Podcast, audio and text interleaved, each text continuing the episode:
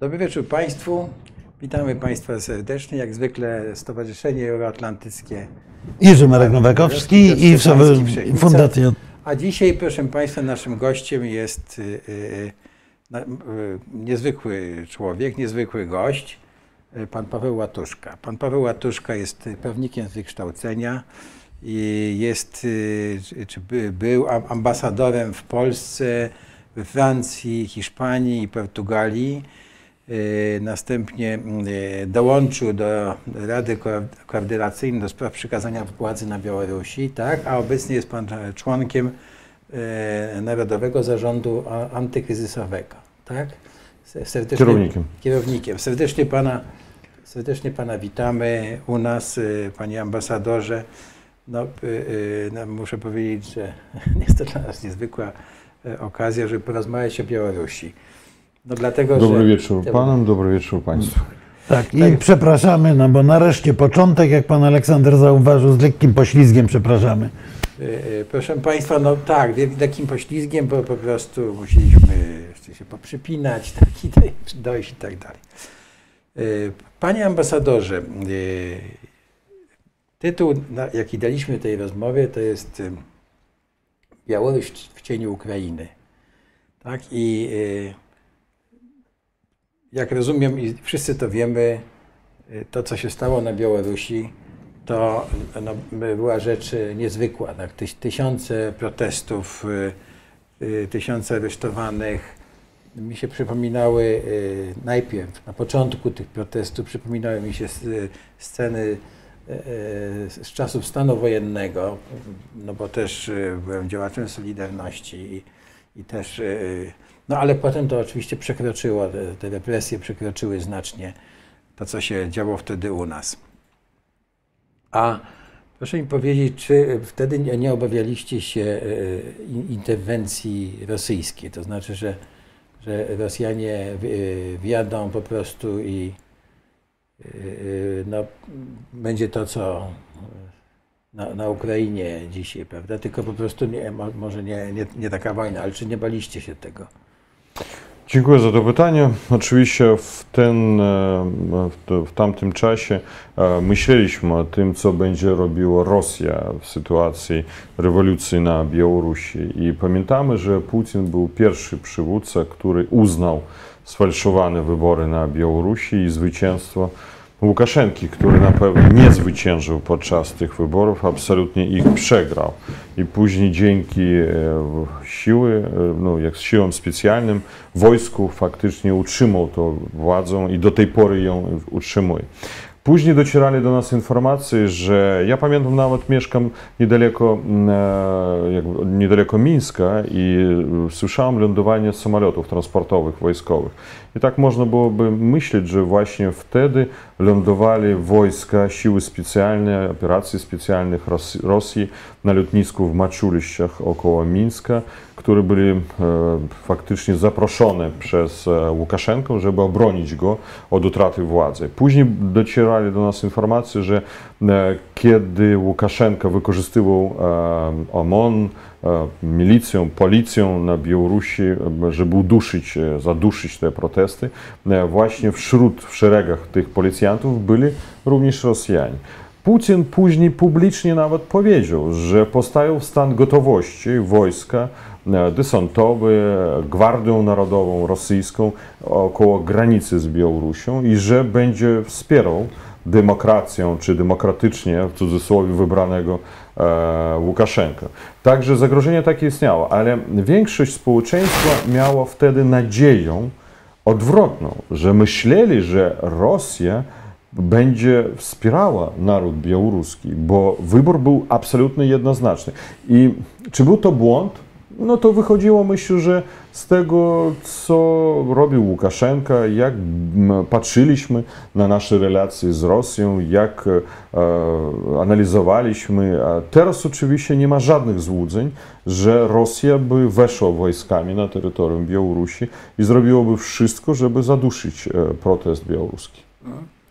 A chciałbym pana zapytać o, o Łukaszenkę, bo przecież y, no, mieszkał pan na, na Białorusi, my obserwowaliśmy te, ten proces y, zmiany czy odchodzenia Łukaszenki od, y, od y, demokracji z Polski, ale jak to wyglądało na, na, na Białorusi? To będzie moje pierwsze pytanie. A drugie moje pytanie i potem bym chciał oddać głos panu ambasadorowi Nowakowskiemu jest takie, jak Białorusini postrzegają dzisiaj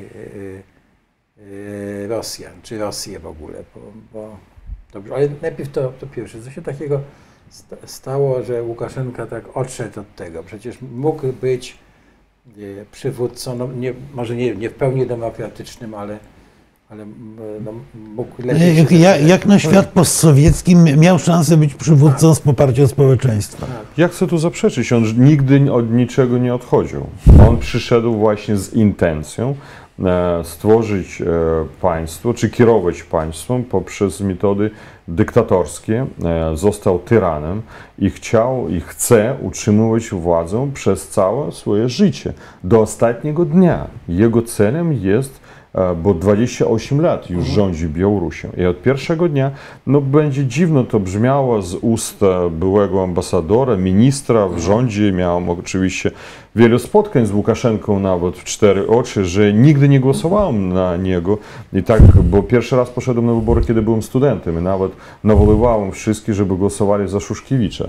Moi rodzice głosowali za Paźniaka, znaną osobą też w naszym Też, tak. ruchu demokratycznym na Białorusi, bo zawsze uważałem, że on jest populista, że zawsze jest prorosyjski i właśnie ta jego prorosyjska, prorosyjskość e, była elementem, która, który grał, e, odgrywał dla mnie ważną rolę, bo rozumiałem, że Rosja nigdy nie będzie chciała, żeby Białoruś była niepodległym krajem. I w 90 latach była ta szansa, taką szansą wykorzystali Litwa, Łotwa, Estonia, żeby odciąć się od Rosji, żeby spróbować budować niepodległe kraje, ale w intencjach w wstąpienia do wspólnoty europejskiej, do Unii Europejskiej. To zrealizowali. Później wstąpili, czy razem wstąpili faktycznie do NATO. I to było gwarancją bezpieczeństwa i nadal jest gwarancją bezpieczeństwa tych krajów nadbałtyckich. Łukaszenka prowadził inną linię, uważał, że tylko Rosja. E, Dlaczego? I tu trzeba zrozumieć taką e, rzecz, o której zapominają wszyscy. Jego marzeniem, i będzie to teraz brzmiało bardzo dziwne, do tej pory, do ostatniego dnia jest być na Kremlu przywódcą. Będzie się, nie uwierzycie w to, ale na, to czy jest to realne? Nie, powiem dzisiaj, że nie, nie jest realne, ale on o tym marzy. Do tej pory. A wtedy Jelcyn był bardzo stary, bardzo słaby, on jeździł w regiony Rosji, on zapraszał gubernatorów rosyjskich, był na tyle aktywny przestrzeni informacyjnej rosyjskiej, że naprawdę miał szansę wtedy wejść na Kreml. I to jego było intencją. Nie zachowanie niepodległej Białorusi, a dołączenie do Rosji i w ramach tego wspólnego już państwa, Zbiru, czy tak? zbiru, zbiru czy nazywał, później tak. znów Federacją Rosyjską, do czego teraz niestety idziemy, być przywódcą i mieć broń jądrową, być liderem świata, decydować o losach ludzi. Jego intencja, to jego mentalność jest. No tak, to, to, to, to rzeczywiście jest prawda, że on w latach 90. marzył o tym i, o i wydawało mu się, że ma szansę nawet, że, Tak. że jego duża część starej nomenklatury rosyjskiej popierała przecież. E, Natomiast od przyjścia do władzy Putina właściwie ten, ta szansa upadła. No, odciął mnie drogą, odciął tak, tutaj drogę. mnie pan ambasador zdziwił, że on do tej pory o tym No, myśli. jedna rzecz, o czym, o czym myśli, druga rzecz, czy jest to realne. Nie, realne Oczywiście nie jest. on marzy o tym, że Putin umrze wcześniej i może być taka sytuacja, że on będzie spróbował zająć jego miejsce. Marzy o tym. Czy jest to realne? No, myślę, że nawet procenta nie dałem na to, że to jest realne. No nie, wiem, że te elity kremlowskie chyba, chyba były, były pot- potraktowały to dość e, żartobliwie. A mm, y, moje drugie pytanie, znaczy chciałbym pana zapytać o stosunek Białorusinów do, do Rosji, bo e, ja muszę powiedzieć, w latach 90. e, spotykałem się z Białorusinami, du- dużo, dużo organizacji, nawet tutaj u siebie gościliśmy w ramach różnych działań i i to e, dobrze wróżyło, to znaczy to byli otwarci e, e, ludzie, którzy no, no, chcieli niepodległej Białorusi. Myśmy myśleli o niej, tak, i, oni mieli taki ciepły stosunek nawet do, do, do Rosji. A jak, jak to w ogóle się Znaczy, zmieniło? ja, ja muszę powiedzieć, że e, e, ja mam takie wrażenie, że w ostatnich latach, nie, nie mówię o latach 90., że w ostatnich latach tak naprawdę sympatię do Rosji deklarowali właściwie tylko Białorusini i Ukraińcy paradoksalnie. E, Bo ja wiem doskonale, pracowałem kilka lat na, na Kaukazie Południowym, że e, nawet Ormianie, którzy są od Rosji niesłychanie zależni, oni jak się prywatnie rozmawia, to oni mówią, my tych Rosjan nienawidzimy, to są zdrajcy, którzy naszymi interesami kupczą, ale nie mamy żadnego wyjścia. E, W Azji Środkowej Rosjan też tak naprawdę nienawidzą, tylko to jest przypudrowane e, interesami. Natomiast na Białorusi i w Ukrainie e, była autentyczna sympatia ludzi do, do Rosjan i e, napaść na Ukrainę tę sympatię przekreśliła. I jest pytanie rzeczywiście, e, panie ambasadorze, czy wsparcie Putina dla Łukaszenki, wsparcie dla no, niebywałych represji, jak, jakich się dopuszcza w, ostatni, w ostatnich latach, czy, czy to zmieniło e, nastawienie Białorusinów? Czy Białorusini, podobnie jak Ukraińcy, w tej chwili już nie uważają Rosjan za tych braci i przyjaciół? Ja spróbuję pokazać taki schemat dla widzów. Na przykład jeszcze może kilka lat przed e, wojną, przed 20 rokiem rewolucji białoruskiej, poparcie wśród Białorusinów dla Rosjan było 50%. Gdzieś około 15% występowało za tym, żeby mieć związki z Unią Europejską i 35% niezdecydowane. Teraz sytuacja zaczęła się zmieniać i zaczęła się zmieniać właśnie po 20 roku. Wtedy, kiedy Białorusini oczekiwali, że Rosja Putina wystąpi za narodem białoruskim, za wyborem narodu białoruskiego, a on zdradził, i wtedy Rosja popełniła strategiczny błąd, bo tak naprawdę straciła tą większość poparcia wśród Białorusinów. I teraz ten schemat y, zbliża się do tego, że dwie linie się skrzyżowali. Faktycznie gdzieś e, społeczeństwo się podzieliło. Ktoś, połowa występuje za e, związek z Rosją, połowa e, za związek z Unią. To wzrosło poparcie dla Unii, spadło dla Rosji, ale oczywiście duży procent do tej pory jest niezdecydowany. Ostatnie badania socjologiczne oczywiście po- pokazują, no, jest, jest trudno mówić o socjologii w kraju, gdzie nie ma demokracji. No tak, jest Czy możemy sondaży w. Południowej Korei przeprowadzić e, badania socjologiczne, Możemy, kto to jest wiemy, Kim to. Irem, No nie, kto a to- jest przeciwko niemu. to- To samo jest na Białorusi. Dlatego teraz często wykorzystują demokratyczne kanały, telegram kanały, takie stawiają pytania, czy jesteście za związkiem z Rosji, czy jesteście za związkiem z Unią Europejską. I ostatnie badania właśnie przeprowadzone po wojnie pokazują, że 2-3% Białorusinów chcą związków z Rosją. To nawet takie są wyniki. Oczywiście to nie jest socjologia, ale to pokazuje już dynamiką, że ludzie po pierwszy raz poczuli się zdradzeni przez Rosję, kiedy Rosja zdradziła Putina, Rosję, e, nasz wybór. Drugi raz, kiedy zaczęła wojnę przeciwko e, Ukrainie i wciągnęło do tego naród białoruski. Oczywiście, to już jest inny temat. Myślę, że będzie czas nam porozmawiać, w jaki sposób teraz działa propaganda rosyjska, jak działa propaganda białoruska, jak oni spróbują zmienić poglądy Białorusinów. Ale dynamika nie, no, zaczyna się zmieniać. No właśnie, panie ambasadorze, ale e, skoro już o tym mówimy, e, pojęcie wojny, bo nie wiem, czy mam rację, ale ja pamiętam początek lat 90., kiedy dość często bywałem e, w Mińsku, w ogóle na Białorusi, spotykałem się z tym środowiskiem właśnie, czy z Jonana Paźniaka, czy środowiskiem Szuszkiewicza z, i z dziesiątkami zwykłych ludzi. I miałem takie wrażenie, że dla Białorusinów y, wojna jest złem absolutnym. Tak jest. Y, Jak była dyskusja przy referendum niepodległościowym, to jeden z głównych argumentów stawianych przez środowisko demokratyczne był taki, że nie możemy się, nie możemy zrezygnować z niepodległości, nie możemy być razem z Rosją, bo nasi chłopcy będą wysłani na wojnę do Czeczenii. Wtedy tak mówiono. Tak. Y, I doświadczenie II wojny światowej, bo przecież to nie Rosja była naj, naj, najbardziej pokrzywdzona, tylko Białoruś właśnie w II wojnie światowej, jeśli idzie o ofiary cywilne. Y, To doświadczenie wojny, doświadczenie okupacji było takie, że, że na Białorusi, nie wiem jak w tej chwili, ale w ogóle samo zagrożenie wojną, udziałem w wojny było czymś, co było przez obywateli postrzegane jako absolutne zło. No i teraz mamy kwestię. Białoruś jest wciągana do wojny przez Rosję e, jest e, wciągana do wojny, choć z pewnymi hamulcami przez Łukaszenkę. I No czy. nie, e, nie, nie zgadzam się, że Łukaszenka to hamuje. No jakby nie zupełnie. Znaczy, ja, Dobrze, ja, mam, ja mam wrażenie, że on się boi właśnie tego, o czym ja mówię, czyli on wie, że. Bo, bo on, on nie najgorzej rozumiał Białorusinów. Teraz ma z tym większy kłopot, ale nie najgorzej rozumiał obywateli. On się boi też tego, że wie, że ludzie, tej, że ludzie się wojny jako takiej boją. Więc y, prawdopodobnie tutaj, y, tu, tutaj zachowuje pewien dystans, ale, ale to oczywiście jest do, do, do dyskusji. W każdym razie niewątpliwie problem wejścia do wojny w mojej ocenie może być tym czynnikiem, który przeważy znowu szale, że obywatele powiedzą nie, no już dość tego. Zgadzam się.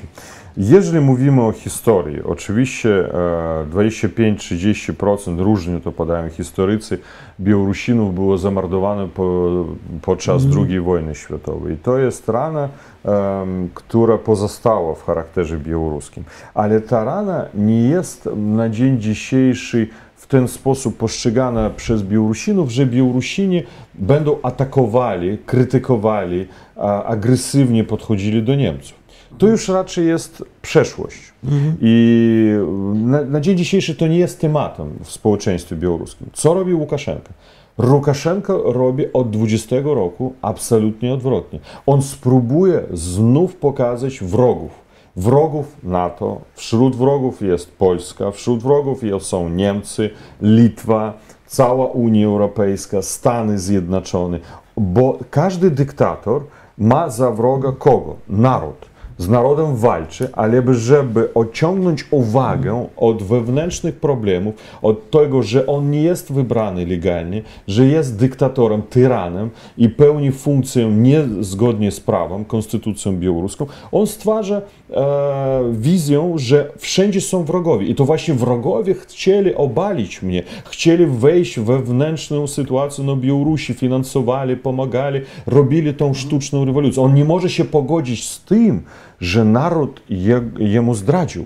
I on uważa, że to jest zdrada, a nie jest to zdrada. To jest demokratyczny wybór, że Białorusini 28 lat, mając Łukaszenkę, są już zmęczeni. Oni chcą, nawet z punktu widzenia psychologii, no 28 lat.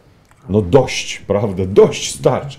Jeżeli mówimy o roli Łukaszenki w wojnie, i ja tu często słyszę to, dawając wywiady dla ukraińskiej telewizji, dla zachodnich telewizji, północna, e, na przykład ostatnio Południowa Korea, tam Włosi i tak dalej, że czy Łukaszenka będzie brał udział w wojnie? Ja mówię, sorry, to znaczy on bierze udział w wojnie, bo Łukaszenka pierwsze dał zgodę na zorganizowanie tych ćwiczeń wojskowych na terytorium Białorusi, kiedy ogromne siły rosyjskie weszli na terytorium Białorusi. To nie było za czasów Związku Radzieckiego. To już pierwszy taki raz w historii. Po drugie, sam się przyznał publicznie, i to nie będę robił fejków, bo to każdy może znaleźć w internecie, na YouTube kanale, powiedział 23 lutego i tu właśnie podkreślam, 23 lutego o 23 w nocy zaatakowałem, dałem rozkaz pierwszego uderzenia rakietowego po terytorium Ukrainy. Kiedy wyszli wojsk, weszli wojska rosyjskie na terytorium Ukrainy? Po czwartej nad ranem. To znaczy on przyznał się o tym na Radzie Bezpieczeństwa publicznie, później podczas spotkania z Putinem. Dlatego w, na YouTubie jest taki mem. A teraz ja wam pokażę, skąd na Białoruś e, był przygotowany atak. I to jest mem, miliony, dziesiątki milionów przeglądów na całym YouTubie. Później udostępnił terytorium, otworzył 24 w nocy granicą państwa dla wejścia wojsk rosyjskich, które poszli na Buczę, które poszli na Kijów. I te zbrodnie wojenne, które popełnili żołnierze rosyjskie, nie byłyby realne, jeżeli on nie otworzył tą granicę. On złamał konstytucję, artykuł 18, bo tam jest dość dokładnie napisane, że Białoruś nie może być, prowadzić polityką agresji, czy stwarzać sytuację zagrożeń dla swoich sąsiadów. Złamał wojskową doktryną, złamał umowę o przyjaźni z Ukrainą, umowę o granicy z Ukrainą. Dlatego pamiętam, rozmawiając z ministrem mm, spraw zagranicznych Ukrainy Kulebą, on mnie powiedział, że oczywiście nie możemy nigdy zapomnieć tą noc, że w nocy, kiedy Łukaszenka przed wojną obiecał wszystkim, nigdy ataku z terytorium Białorusi nie będzie na Ukrainę, a tak naprawdę nikt nie chciał komunikować. Żaden, ani minister obrony, ani szef Straży Granicznej Białoruskiej. Ja nie wiem, ale myślę, że nawet Zielenski dzwonił do Łukaszenki. Nikt nie odebrał słuchawki. I on zaatakował agresywnie. Później cała infrastruktura wojskowa, koleje, drogi, lotniska wojskowe, helikopterzy, śmigłowce. I to 700 rakiet było wystrzelonych, już wystrzelonych z terytorium Białorusi. I ostatnio, kiedy wywiad wojskowy Ministerstwa Obrony Ukrainy mówi, pierwszy raz atak był na e, Ukrainę z terytorium Białorusi. I wszyscy tak, no to znaczy pierwszy raz, pierwszy raz. Dlaczego pierwszy raz? Nie, z przestrzeni powietrznej, mm. kiedy samoloty rosyjskie tu weszli z lotnisk rosyjskich, startując, przestrzeń powietrzną Białorusi i zrobili atak 25 czerwca na terytorium Ukrainy. To pierwszy raz w taki sposób, ale przed tym było już 700 rakiet. Także on z punktu widzenia prawa międzynarodowego jest rezolucja Asamblei Generalnej tak. ONZ 1974 roku, udostępnił terytorium tak. Białorusi jest, dla agresji. Jest, jest w wojnie. Jest agresorem. Tak, jest agresorem. On jest, tylko te, teraz pytanie wszyscy stoją, czy wejdzie drogą lądową? A tu już dla niego wyzwanie. Tu się absolutnie zgadzam z panem ambasadorem. w takim razie, jeśli mówi pan o drodze lądowej, tak, no to mhm. jakie, jakie są dla niego wyzwania? No bo droga, Ogromne. E, no to spróbujmy je sobie uświadomić, jeśli pozwolisz, e, tak. Marku, dobrze? Znaczy, no, tak, znaczy bo... ja, ja myślę, że wyzwaniem podstawowym jest to, że on nie może być pewien e, tego, że żołnierze posłuchają rozkazów. Właśnie dlatego, że wojna, mhm. wojna kompletnie dla obywateli Białorusi niezrozumiała.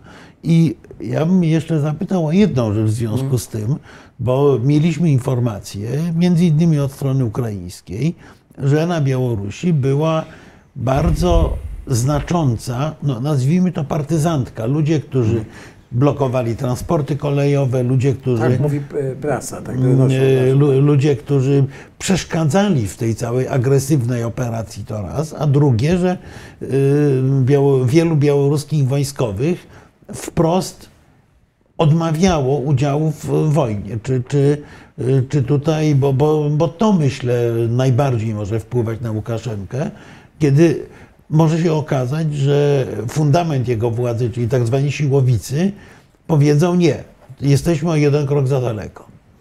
Jeżeli kończąc ten wątek o społeczeństwie, oczywiście większe społeczeństwo jest przeciwko wojnie i to przyjmujemy, bo tak. to jest prawdą. Wychodzi to z historii, z mm. mentalności, z doświadczeń mm. i dzisiejszej motywacji i demotywacji, dlaczego białoruskie społeczeństwo powinno chcieć wojny z Ukrainą. Mm. Jaka jest podstawa? Żadna podstawa, prawda? Drugie, jeżeli analizujemy sytuację w wojsku, i tu też jest trudne pytanie. Często mnie stawiają to, czy wejdzie wojsko białoruskie drogą lądową. Uważam, że nie, nie wejdzie. Czy wejdzie razem z armią rosyjską? Tak to jest realne. I te informacje, które do nas docierali jeszcze przed wojną, mówili o tym, że ewentualne uczestnictwo w agresji przeciwko Ukrainie wojska białoruskiego jest możliwe tylko razem z wojskiem rosyjskim, kiedy żołnierze stoją obok siebie, prawda, i wchodzą. Dlaczego? Dlatego, że armia białoruska, Łukaszenka zawsze chciał pokazać, że mamy taką świetną armię. Ja rozmawiałem z szefem sztabu generalnego, pamiętam, kiedy byłem ambasadorem jeszcze w Paryżu i on mnie wtedy mówił, nie mamy lotnictwa, nie mamy e, nowoczesnej broni, nie mamy faktycznie technicznego zabezpieczenia, żeby tak naprawdę dzisiaj prowadzić jakąkolwiek wojnę. I po drugie, e, demotywacja w społeczeństwie oczywiście przerzuca się na wojsko są siły operacji specjalnych. Ich jest 5900 żołnierzy i oficerów. Żołnierzy na kontrakcie i oficerów. Ci, którzy faktycznie pacyfikowali protest białoruski w 20 roku, w 21 roku, którzy strzelali do ludzi, mordowali w Brześciu, w Mińsku, wiele osób zginęło, po prostu strzelali do ludzi. I oni raczej wykonają rozkaz i mogą pójść. Jeżeli mówimy o rezerwistach, czy mówimy o e, nowobrańcach, to tu na pewno nie, dlatego że oni są ze społeczeństwa zdemotywowanego, które nie chce tej, tej wojny i oni już nie pójdą. I dla Łukaszenka jest wyzwanie wysłać wojsko i co, jak wojsko będzie e, zachowywało się. Wejdzie. Dobrze, załóżmy siły specjalnych operacji wchodzą na Ukrainę i Ukraińcy będą ich mordować. Mają na to prawo? No niestety, tak, mają. Niestety, ja mówię dlatego, że to są Białorusini, prawda? Ale mają, absolutnie mają prawo to robić. I później wracają ten, ten ładunek 200 na Białoruś. I będą te organizowane, jak to Pogrzeby, powiedzieć? tak. Pogrzeby. Pogrzeby. I jak do tego podejdzie społeczeństwo. I to może być wybuch socjalny, społeczny wybuch. To jest trigger dla społeczeństwa i tego się boję, boję Łukaszenka. I on zdradzi jakby swojej teorii tego poglądów, które on pow- rozpowszechnia, że ja jestem za pokój. Że nawet dzisiaj ja nie, nie biorę udziału w żadnej wojnie. On nikomu nie mówi, że z terytorium Białorusi rakiety, samoloty, śmigłowcy, ataki i tak dalej. On o tym milczy. Ja jestem za pokój. On cały czas kłamie, kłamie, kłamie. E, Tutaj padło pytanie od naszego widza, White Eagle. Czy to prawda, że poparcie dla Łukaszenki wzrosło, gdyż nie wprowadził on armii na teren Ukrainy? Taki sondaż widziałem na niezależnym opozycyjnym kanale białoruskim. Też Zierkoło to jest kanał, oglądaliśmy, czytaliśmy to i tu właśnie była dyskusja u nas, czy możemy przyjąć to za socjologią. Mhm. I tak naprawdę nie. Po pierwsze, jest pytanie, kto to zorganizował. Po drugie, e, jest pytanie, czy ja e, na telefon wykonany w północnej Korei, czy jestem za Kim Chen-irem, czy przeciwko, co ja powiem. No I to, to, to nie jest, ale tu e, jakby ważna rzecz jest podnoszona. Dlaczego? Dlatego, że cała propaganda rosyjska, cała propaganda białoruska stwarza teraz wroga Ukrainą. Stwarza wroga Polską. Polska, która chce nas zaatakować. Wcześniej mówiło się, że tylko terytorium zachodnie, teraz całą Białoruś. Wczoraj Łukaszenko znów powiedział, że chcecie tylko zachodnią Białoruś. Patrzycie razem z Litwą. Że Polacy chcą zachodnią Ukrainą, e, znaczy zabrać tak, sobie wiemy, tak. e, z powrotem. Stwarza się tego wroga i e, e, bardzo mocno pracują nad tym, jeszcze raz, że Łukaszenka dzięki jego postawie nie doprowadza do wojny na terytorium Białorusi. Do czego to, ta propaganda doprowadziła w Rosji? Że teraz w Rosji większość Rosjanów, no tak przyjęte jest w publicznej opinii, jest za wojną. I oni chcą zmienić naszą, nasze podejście do wojny. Im nie zależy o tym, czy jak będą, na przykład Rosjanom, jak będą patrzyli na Łukaszenko. Czy Białorusini będą popierali Łukaszenkę, czy nie będą popierali Łukaszenkę. Nie mogą zmienić jego wtedy, kiedy będzie czas. Ale im ważne jest, że my myśleliśmy tak samo jak Rosjanie. Tak samo o Ukraińcach, tak samo o Polakach, tak samo myśleliśmy o tej wojnie, że tak, mają prawo Rosjanie atakować. I to, w to są wrzucane dziesiątki, setki milionów dolarów. I co? Jakie są rezultaty tej propagandy? I tutaj chciałbym pana też zapytać o... o, o No, Ale ja jeszcze pytałem o tych partyzantów, przepraszam, A, tak, że ci... tak, A, dobrze, o, dobra, dobra. o partyzantów i może również o tych, o tych Białorusinów, którzy są w dość licznym Legionie Białoruskim, który walczy po stronie ukraińskiej. Tutaj nasz widz słusznie zwraca uwagę, że dzisiaj mamy Dzień Niepodległości Białorusi. Nie uważamy to, że to nasz Dzień Niepodległości. Oczywiście jako ambasador były to dzień, kiedy organizowałem Przyjęcie, przyjęcie, no, tak dyplomatyczne, nie będę temu zaprzeczał, ale tak był wychowany w swojej rodzinie przez swojego ojca, już niestety nie żyjącego, że 25 marca tak naprawdę Mhm. jest naszym Dniem Niepodległości, Dzień Stworzenia Białoruskiej Republiki No Ludowej. I co ciekawe, przed tym em, spotkaniem z panami, z państwem, e, oglądałem też informację, że w miastach białoruskich zignorowano ten dzień, dzień 3 lipca. W ogóle ludzie nie wyszli, nie przyszli na koncerty. Na koncertach w Mińsku kilkadziesiąt osób stoi. To znaczy, że nawet setka tak. tam nie, nie się nazbierała, a w małych miastach to tak. Jeżeli mówimy o partyzance, po pierwsze, oczywiście, kiedy zaczęła się wojna, e, od razu e, wszystkie nasze inicjatywy i my i zaczęliśmy konsultować, co możemy zrobić. Był opracowany przed wojną jeszcze taki plan Pieramoga, on po białorusku się nazywa, po polsku zwycięstwo. W ten plan proponowało w sposób, proponowano w sposób dyskretny wpisywać się mm, w, dlatego, żeby w decydujący moment wziąć udział w aktywnych e, działaniach na terytorium Białorusi. I e, taka jest u nas inicjatywa BIPOL, byłych e, policjantów, byłych śledczych i prokurator, prokuratorów, którzy właśnie dali taki sygnał, co możemy zrobić w związku z rozpoczęciem wojny. I ponad 5 tysięcy Białorusinów od razu zapukało w tym e, dyskretnym kanale, że jesteśmy gotowi coś robić. Dajcie nam zadanie. I zadania poszły. I właśnie jednym z zadań było zorganizowanie partyzantki na kolei. I później Ministerstwo Spraw Wewnętrznych Łukaszenki nawet się przyznało, że 80 incydentów było zorganizowane przez partyzantów białoruskich na kolei białoruskiej, tam gdzie byli przerzucane wojska rosyjskie i białoruskie drogą kolejową. Nawet kilka dób byli zmuszeni stać w smoleńskim obwodzie i nie wjeżdżać na terytorium Białorusi, bo obawiali się. Co dalej robi? Łukaszenko wprowadzi na kolej w obwodach Homelski i Brzeski, tuż przy granicy z Ukrainą, wojska wewnętrzne i daje im rozkaz strzelać. I oni zaczęli strzelać. I kilka chłopaków zostało rannych, kilka zostało zatrzymanych. Teraz e, ja nie mogę stwierdzić, czy ci, którzy e, będą sądzeni właśnie w tym dniach, e, są winni czy nie, ale jest trzech chłopaków, którzy zostali, którzy zostali zatrzymani i teraz im grozi kara śmierci za to. Bo Łukaszenka jednocześnie teraz zmienił i ustawodawstwo. Wcześniej było za akt terroryzmu, ja też mam ten artykuł terroryzmu, akt były minister kultury, e, przedstawiciel przy UNESCO, ja jestem terrorystą. No tak, taką mam karierę ciekawą. Znaczy, e, za akt terroryzmu grozi kara śmierci. On tak to traktuje. A teraz zmienił ustawodawstwo, że nawet za zamach na akt terroryzmu będzie kara śmierci. Nawet niedokonany czyn będzie zagrożenie, kara śmierci. No, Także aktywność była dość znacząca i odczuwalna i władze musieli zareagować i do tej pory mają rozkaz strzelać na granicę. Oni w- nawet stworzyli takie blokposty, jak to po polsku powiedzieć? No, Punkty posterunki. posterunki, tak, posterunki, tak. tak. Blokpost zresztą Da, też chodzi jako Tak. polskie sformułowanie. No, Przerwałem tobie pytanie. Tak, bo chciałem zapytać o, e, czy sądzi Pan, że ta propaganda rosyjska będzie skuteczna, bo chciałby Pan e, o tym mówić, to od razu e, zapytam o to. I także e, bardzo mnie interesuje no, stosunek Białorusinów do Polski i w ogóle do Polaków. Ja nie mówię nawet o ostatnim okresie, tylko tak w ciągu tych ostatnich 30 e, lat, prawda, co się wydarzyło w tym. Czy w ogóle to się jakoś zmieniło, czy... Jeżeli mówimy o stosunku do Polski, do Polaków, myślę, że było to nowe otwarcie e, dla Białorusinów na Polskę.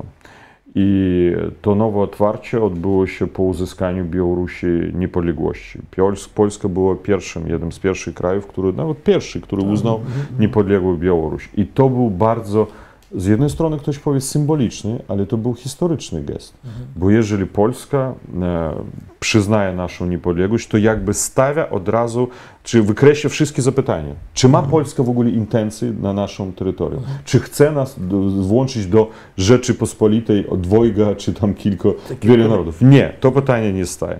E, oczywiście Polska poszła drogą ku demokracji i Białorusini zawsze patrzyli na przykład Polski, widzieli jak się Polska rozwija, bo dzięki temu, że mogli wjeżdżać do Polski, że nawet później liderem po wydawaniu wiz byli konsulaty, placówki polskie na Białorusi, milion Białorusinów mogło odwiedzać Polską tam co roku. No różne można dane, ja może tak troszeczkę rzucam e, z sufitu, ale e, mogli patrzeć jak się zmieniała Polska i e, w dobrym znaczeniu tego słowa zazdrościć że my też tak chcemy. Dlaczego? My jesteśmy pracowici, jesteśmy utalentowani, no sorry, że tak mówię naród białoruski, no niby, niby jesteśmy to w stanie zrobić i coś cały czas nam przeszkadza. Ale Łukaszenka jednocześnie, tu mówię jako ambasador, prowadził inną politykę.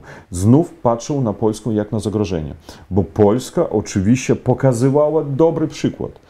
A dla niego to był niekorzystny przykład. Demokracja, zmiana władzy, no to źle czy dobrze, bo was mogli rządy tam się zmienić tam co kilka miesięcy tak. na początku, prawda? Ale to wybory, demokracja, tam może kłótnie, może, ale, ale to, jest, to jest rozwój i gospodarczy rozwój, i wzbogacenie ludzi. I to postępowało dużo, dużo, dużo szybciej. E, Łukaszenka bronił się tego i dlatego mu cały czas trzeba było stwarzać problemy z Polską. I dlatego powstał problem Związku Polaków na Białorusi. Dlatego zaczął, za każdym razem byli zatrzymywani szpiegi polskie, dlatego byli spróbu, spróby konfliktów na granicy i dalej to będzie się tylko pogarszało. To będzie szło w złą drogę. Znaczy Łukaszenka, muszę powiedzieć, że skądinąd słusznie, e, on się bardzo przestraszył, jak myśmy wprowadzili kartę Polaka. No Bo tak. on, y, on wtedy powiedział publicznie i miał rację y, w sensie prawnym, że no, większość obywateli Białorusi może wystąpić o kartę Polaka i ją otrzyma. No bo mieszka na terytoriach dawnej Rzeczpospolitej, ma jakieś tam związki Ja z mogę. Polską i tak na przykład dalej. ja nie mogę.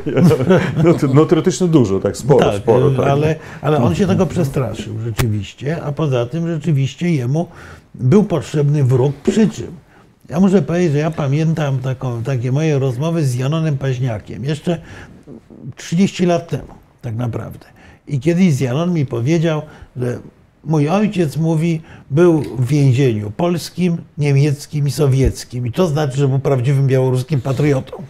Więc ten, ten cień, e, szczególnie II Rzeczpospolitej, jednak e, i, i, i złej polityki narodowościowej tamtego rządu wobec Białorusinów, jednak też trochę wisiał nad tym wszystkim. Natomiast tutaj pojawia się w narracji Łukaszenki, że Polska chce zagarnąć e, e, zachodnią część Białorusi, prawda?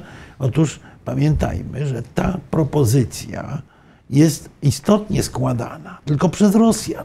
tak. Od 30 lat Rosjanie powtarzają weźcie y, terytoria dawnej Rzeczpospolitej. Po to oczywiście, żeby nas skłócić, to jest oczywiste.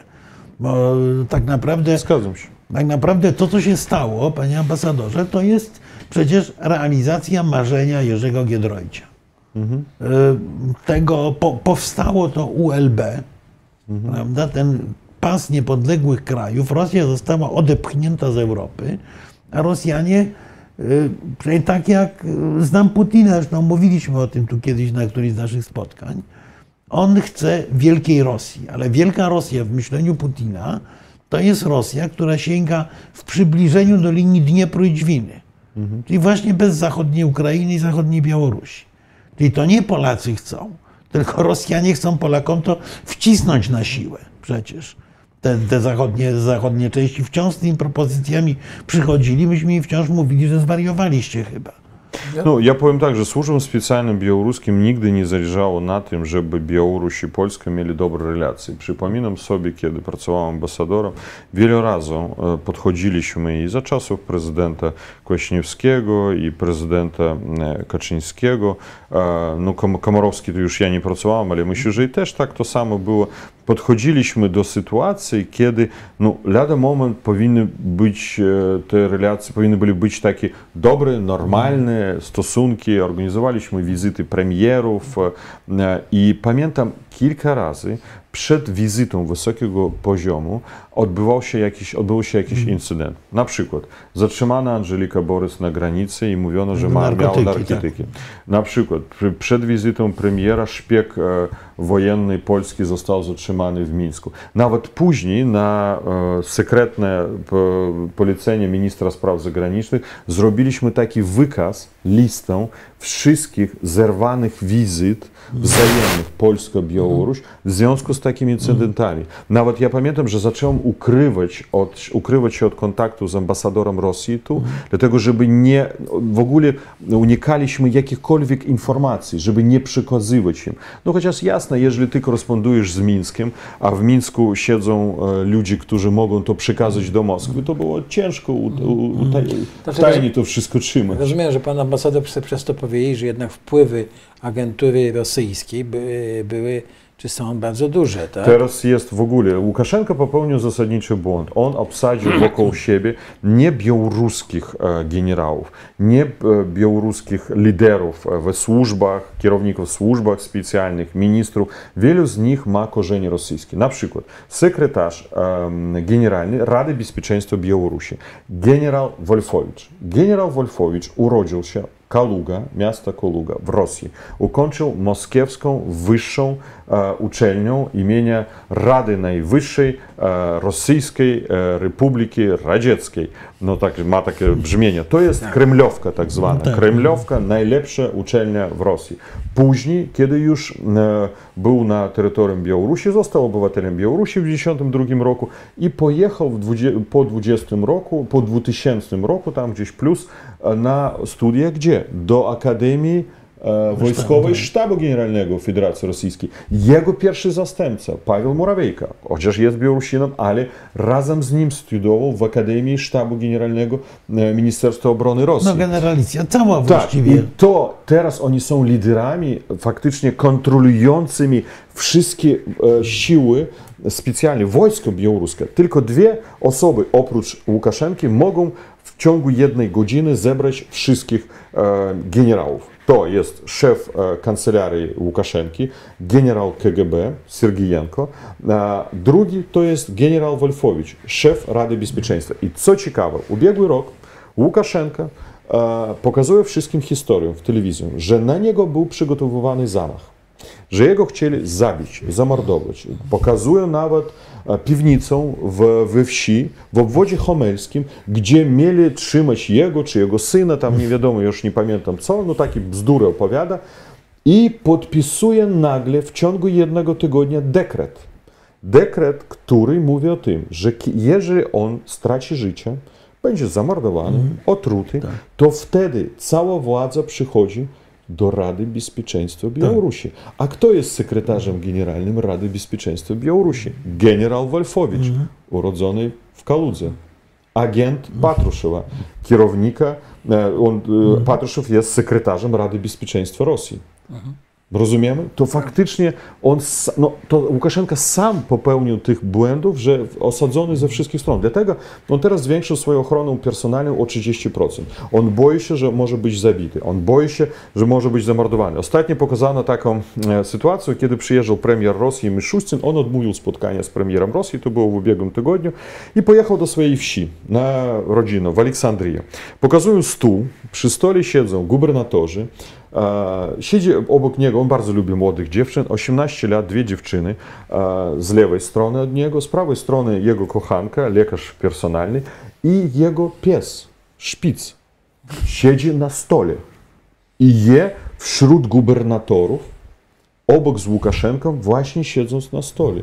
To no, całym szacunkiem do, do psa, ale to nie jest naszej tradycji, prawda, żeby na stół posadzić. To, ale to, I to on tak, traktuje tak gubernatorów, no, ale, ale, to, później... ale to znaczy, że Łukaszenka e, skłania się ku zachodniej tradycji rzymskiej, bo to w końcu Kaligula mianował kolegę senatorem. A nie, to, jest- to, jest, inna- to, to jest inny wątek, że okazuje się, że on daje częstować z ręki jedzenie dla psa. Żeby sprawdzić, Mm, tak. żeby sprawdzić, także... On nie lata ostatnio dużo helikopterem, że boi się, że z PZRK e, jego mogą zastrzelić e, helikopter. Lata dwa wojskowych helikoptera, żeby byli żywą tarczą, jeżeli zostanie zaatakowany. Nie lata bliżej granicy Ukrainy. On się bardzo boi, ale boi i Rosji, i Ukraińców teraz. I naród białoruski oczywiście. No właśnie. A ja bym jeszcze, ja jeszcze Marku, zanim poz, jeżeli pozwolisz, chciał, żeby Pan skomentował e, to zniesienie wiz ostatnie. I co to ma na celu? E, no, On chce wygrać politycznie, pokazując społeczeństwom e, litewskim, litewskiemu, łotowskiemu, polskiemu, że patrzcie, ja jestem otwarty. Jedźcie do mnie. W odróżnieniu od was, wy jesteście zamknięty, wy jesteście wrogami dla nas. A ja dla społeczeństw, dla narodów jestem taki pozytywny.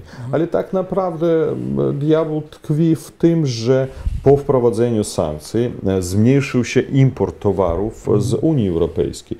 I on stwarza tą możliwość, żeby mogli te towary w drodze taką nielegalną, no nielegalną, półlegalną trafić na rynek białoruski. Oni teraz nawet zmienili ustawodawstwo, że teraz można importować towary marek zachodnich e, firmom, które nie mają na to uprawnień. To znaczy taki nielegalny przemyt. Faktycznie, no, na przykład Adidasa może sprzedawać tylko oficjalny dealer Adidasa, Mercedesa może oficjalnie, ale teraz zmienili ustawodawstwo, każdy może przywieźć. Każda firma i to nie będzie karalne z punktu widzenia prawa, to jest uznawane. Czy to oznacza, że e, jakieś e, te sankcje na Białorusi działają, czy nie? Czy jak, jak jest właśnie z sankcjami? Działają, ale błąd był popełniony. e, Ja rozmawiałem ostatnio z jednym z polityków e, zachodnich i mnie powiedzieli, że jaki błąd jest w stosunku do Ukrainy. Że kiedy e, zaczęto mówić o sankcjach i bardzo szybko ich prowadzono pierwszy pakiet sankcji tuż po rozpoczęciu wojny na Ukrainie, to było to e, był mocne uderzenie, taki szok był, szok gospodarczy. I to zaczęło wpływać. Później ostatni pakiet sankcji, szósty bodajże, tak, czekaliśmy w związku ze stanowiskiem e, Węgrów e, ponad 50 dni. I to daje czas dla dyktatorów dostosować się do tych sankcji. To samo było zrobione z Białorusią. Wtedy, kiedy w 20 roku wychodziło setki tysięcy, na, w każdej wsi wychodzili, wychodzili w małych miasteczkach. Wszyscy dlaczego nie mówią tylko o Mińsku? W tym dniu wyszło w każdym obwodzie, we wszystkich rejonach, wszędzie wyszli ludzie. I wtedy, kiedy wychodzili kolejną sobotą, niedzielą, i my oczekiwaliśmy, że będzie mocne poparcie, będzie odpowiedzialność, bo sankcje to jest odpowiedzialność za przestępstwo. Sankcje to jest przy- przymuszenie do zaprzestania przestępstw, jakich działań, to nie było wprowadzone. Ja pamiętam rozmowę wtedy z ministrem spraw zagranicznych bodajże Szwecji, która mnie powiedziała, nie wpisujemy na przykład Łukaszenkę na listę sankcyjną. Ja mówię, dlaczego? Panie minister, no on jest sprawcą, on jest winny, on dawał rozkaz strzelić dla ludzi, mordować, torturować. Tysięcy ludzi byli wtedy w więzieniach torturowani. I on, trzeba, e, trzeba ostawi, zostawić drzwi do komunikacji. I co w końcu mamy? Teraz mamy komunikację, że Łukaszenka szybko będzie miał broń jądrową na Białorusi. I ja mówię dla senatora e, Czech, to co, oczekujecie, kiedy bomba jądrowa spadnie, to wtedy wy zaczniecie realnie e, rozumieć, że, no do Czech to nie mam pretensji, ale tak jako przykład Tak, powiedziałem, realnie rozumieć, kto jest Łukaszenka, to był błąd. Dziś sankcje już mają, e, mają jakby skutki. PKB się zmniejszył e, ostatni miesiąc 8,8%. To jest znaczące spadnienie. E, w inflacja, no inflacja wszędzie teraz jakby, no inflacja jest dość wysoka, 20% wzrost ceny na, od początku roku na towary pierwszego spożycia, tak, spada przemysł i tak dalej. Także to jest odczuwalne i to trzeba, moim zdaniem, trzeba jeszcze dokładać, mocniej dokładać, zmuszać jego do ustąpienia i wtedy ja znam charakter tego człowieka. Jemu trzeba ograniczyć pole do widzenia. On na kolanach przyjdzie i poprosi Zachód. A wtedy Zachód powie, co zrobić.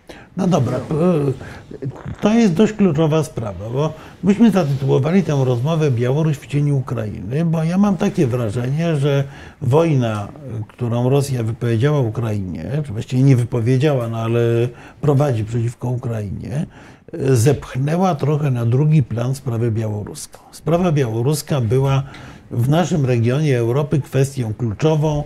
Wydawało się, że mniej czy bardziej Unia Europejska, Zachód będzie się skupiał na tym, żeby wspierać białoruskie społeczeństwo obywatelskie. Różnie z tym bywało, no ale wydawało się, że tak będzie.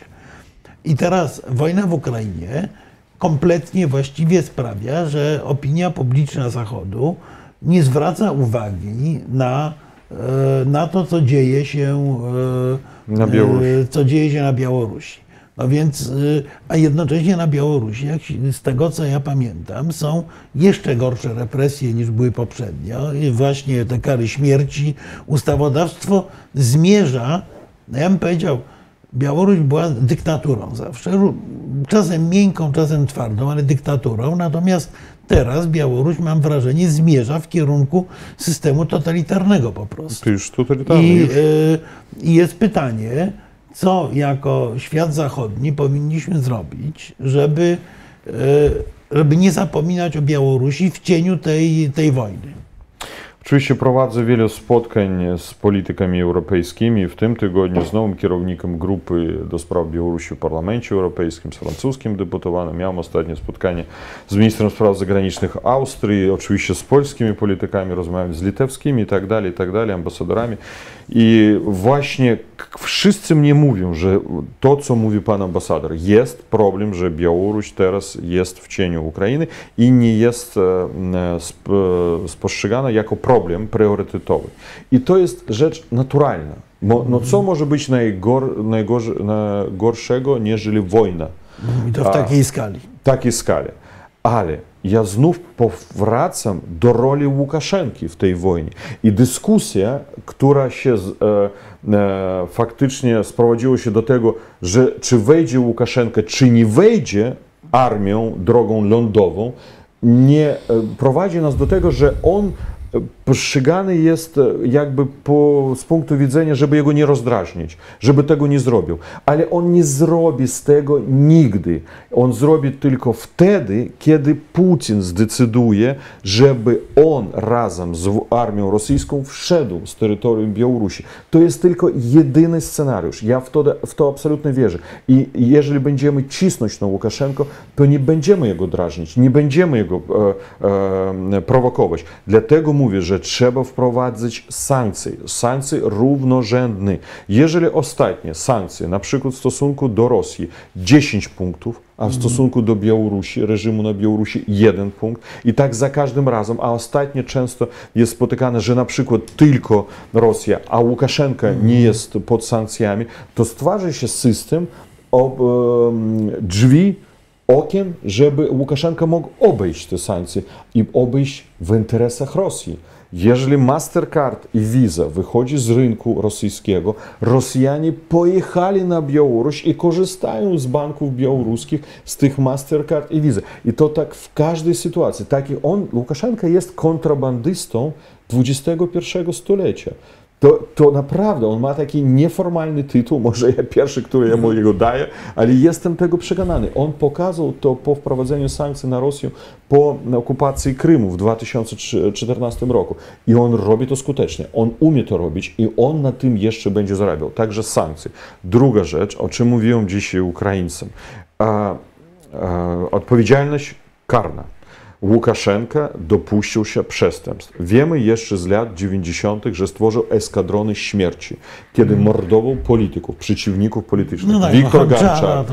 wicepremier, minister spraw wewnętrznych Jury Zacharenka, dziennikarze i tak dalej. I on będzie robił to, bo on powiedział teraz, wszyscy liderzy opozycji białoruskiej powinni zrozumieć, ja nikomu nie wybaczę.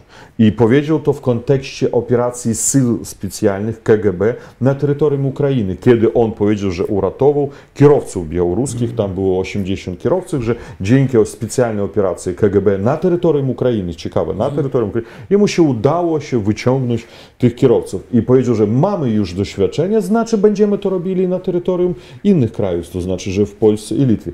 Także nie doprowadziliśmy do jego odpowiedzialności karnej. On dopełnił się zabójstw, on popełnił e, e, zamach na samolot, e, jak porwanie samolotu, no tak, wojna hybrydowa przeciwko Polsce. Pamiętamy, co się działo na granicy polskiej, Litwy, Łotwy.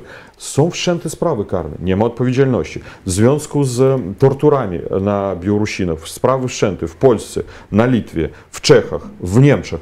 Gdzie są wyniki? Nie ma wyników. Razem nie wynika w, o torturach, nie ma wyników w sprawach o zabójstwach. E, złożyliśmy do Hagi 40 tysięcy stron razem z polskim adwokatem Tomaszem Wilińskim. 40 tysięcy stron dokumentów popełnionych zbrodni przeciwko człowieczeństwu przez Łukaszenko. Gdzie odpowiedź? Nie ma. Też nie ma. E, porwanie samolota? Nic. Wojna hybrydowa? Nic. To on czuje się nieodpowiedzialny. Dobrze on. To wszyscy, kto obok niego. Oni czują się, że no to wszyscy nam grożą. No nie grożą, no trudno. A nikt nie będzie ukarany. Nie, oczywiście ktoś powie, no niech oni przyjadą, oni że nie przyjadą do Polski, czy tam do Litwy, do Niemiec, żeby ich zatrzymać. Zgadzam się, ale nawet sygnał, gdzie będzie pokazane, że jesteś już podejrzanym, że jesteś wezwany do prokuratury, będziesz e, ukarany, przez całe życie cię będziesz ścigać, to jest demotywacja w systemie wewnętrznym, na czym bazuje się jego władza.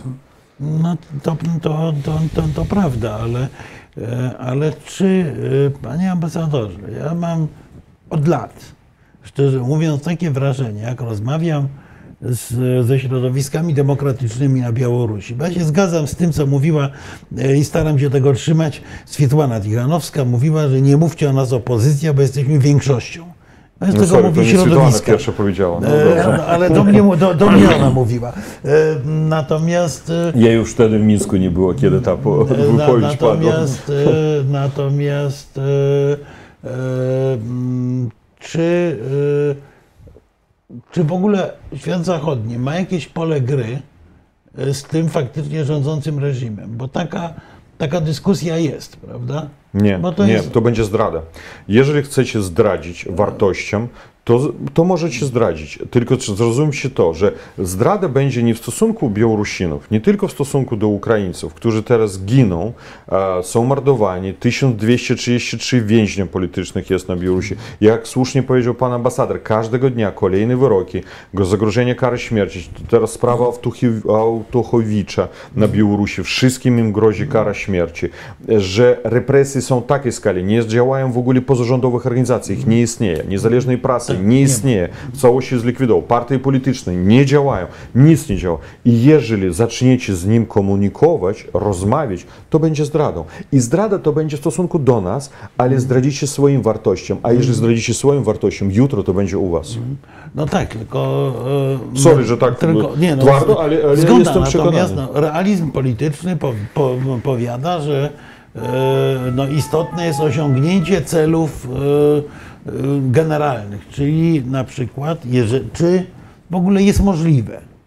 Prywatnie powiem, że ja Mhm. nie sądzę, że jest możliwe, ale, ale trzeba to pytanie postawić. Mhm. Czy jest możliwe odciągnięcie Białorusi pod władzą faktyczną Łukaszenki od Rosji jakiekolwiek? Czy jest możliwe, żeby e, Aleksandr Grygorowicz zdradził swojego patrona Putina w jakikolwiek sposób? Bo być może wtedy ten niemoralny e, czyn by się opłacał. E, Rozpatrzmy taką sytuację. Łukaszenko dziś, właśnie dziś, e, w tak zwany Dzień Niepodległości, kiedy powiedział ciekawą rzecz, że e, wczoraj on mówił na wystąpieniu w Pałacu Republiki, że Wielkie Księstwo Litewskiego tak naprawdę to było państwem białoruskim. Że, No to prawda. Białor... To prawda. Ja się zgadzam. No super. Łukaszenko coś takiego powiedział. Później powiedział, że e, Ukraina jest krajem faszystowskim, nacystowskim, że nam zagraża, Zachód, Polska zagraża i tak dalej. To inne bzdury on cały czas to gadał.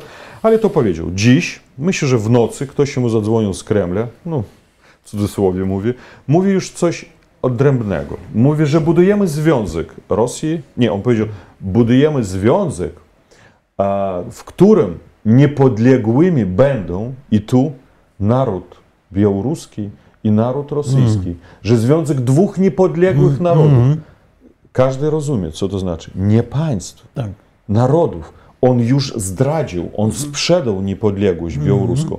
Nie ma drogi z powrotem. Dlaczego? Na, jutro na przykład on mówi, Europa, ratujcie mnie, pomóżcie mnie, Amerykanie. No, idzie Chcę na kolanach, tak jak pan idzie, powiedział. Idzie na kolanach. Co robi Putin? No i dalej, on chce, żeby jego e, zamordowano? Nie, on na pewno tego nie chce. No załóżmy, on to powiedział. Kto postawi się za Łukaszenką? Nikt. Czy będzie to motywacja do społeczeństwa, żeby walczyć o niego? Nie, nikt. Także to jest taka no, fatalna może sytuacja dla niego. Ja jestem optymistą. Mnie w ogóle zdemotywować nie można, nie można jakie trudne czasy. Teraz przechodzimy taki trudny dosyć okres demotywacji w społeczeństwie, zagrożenia, e, represji w większą skalę, demotywacji może tu w środowiskach demokratycznych. Ale jestem, nie jestem zdemotywowany. Ja wierzę, że to trudna, ciężka droga, ale nie unikniona, nie, unik, nie unikniemy tego, że będziemy niepodległym krajem znów i będziemy normalnie e, częścią wspólnej Europy. Jestem No tak, tego ale pewien. panie ambasadorze, czy nie, nie ma pan poczucia, że tak naprawdę w tej chwili o niepodległą Białoruś to się biją żołnierze ukraińscy? Tak. Bo ja sobie wyobrażam, No i ten Legion Białoruski. no prawda? i Legion, nie, tak, ale w tym sensie, że, e, że to w ogromnym stopniu zależy od przebiegu tej wojny, bo Na Zachodzie wielu polityków mówi, że Rosja nie powinna tracić twarzy. Tak naprawdę myślenie dosyć często o konflikcie ukraińskim to jest myślenie, żeby jak najszybciej doprowadzić do pokoju jakiegoś zgniłego, który, z którego wszyscy wyjdą z twarzą. Otóż w najgorszej sytuacji jest właśnie Białoruś, ponieważ jeżeli Rosja przegrywa, a więcej, jeżeli Rosja nie wygrywa tego konfliktu, to ja jestem skłonny się założyć, że Putin wtedy dokonuje po prostu aneksji Białorusi. No bo musi mieć jakiś sukces, prawda? Wobec tego przyłącza Białoruś jako gubernię do Rosji. Jeżeli Putin przegrywa, to przegrywa także Łukaszenka.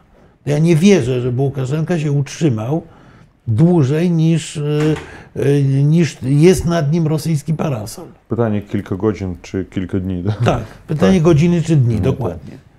E, więc jakie on ma wyjście? Bo Rosjanie przegrywają, jest źle. Rosjanie wygrywają, też jest źle właściwie, bo Rosjanie jak wygrają, to realizuje się marzenie Putina.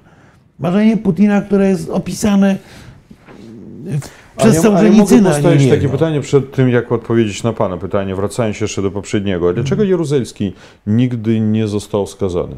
Ja tak no ja z ciekawości pytam. E, to jest bardzo dobre pytanie. Ja nie wiem. Ja uważałem, że powinien być skazany. A dlaczego e, tak się to, to było jakieś e, poufne porozumienie tak, w ramach to był, tak, to był, tak, to był, to, to był układ. Znaczy oddajemy władzę w zamian za bezkarność. No właśnie, i to chodzi o tym, czy ktoś może zagwarantować tego Łukaszence.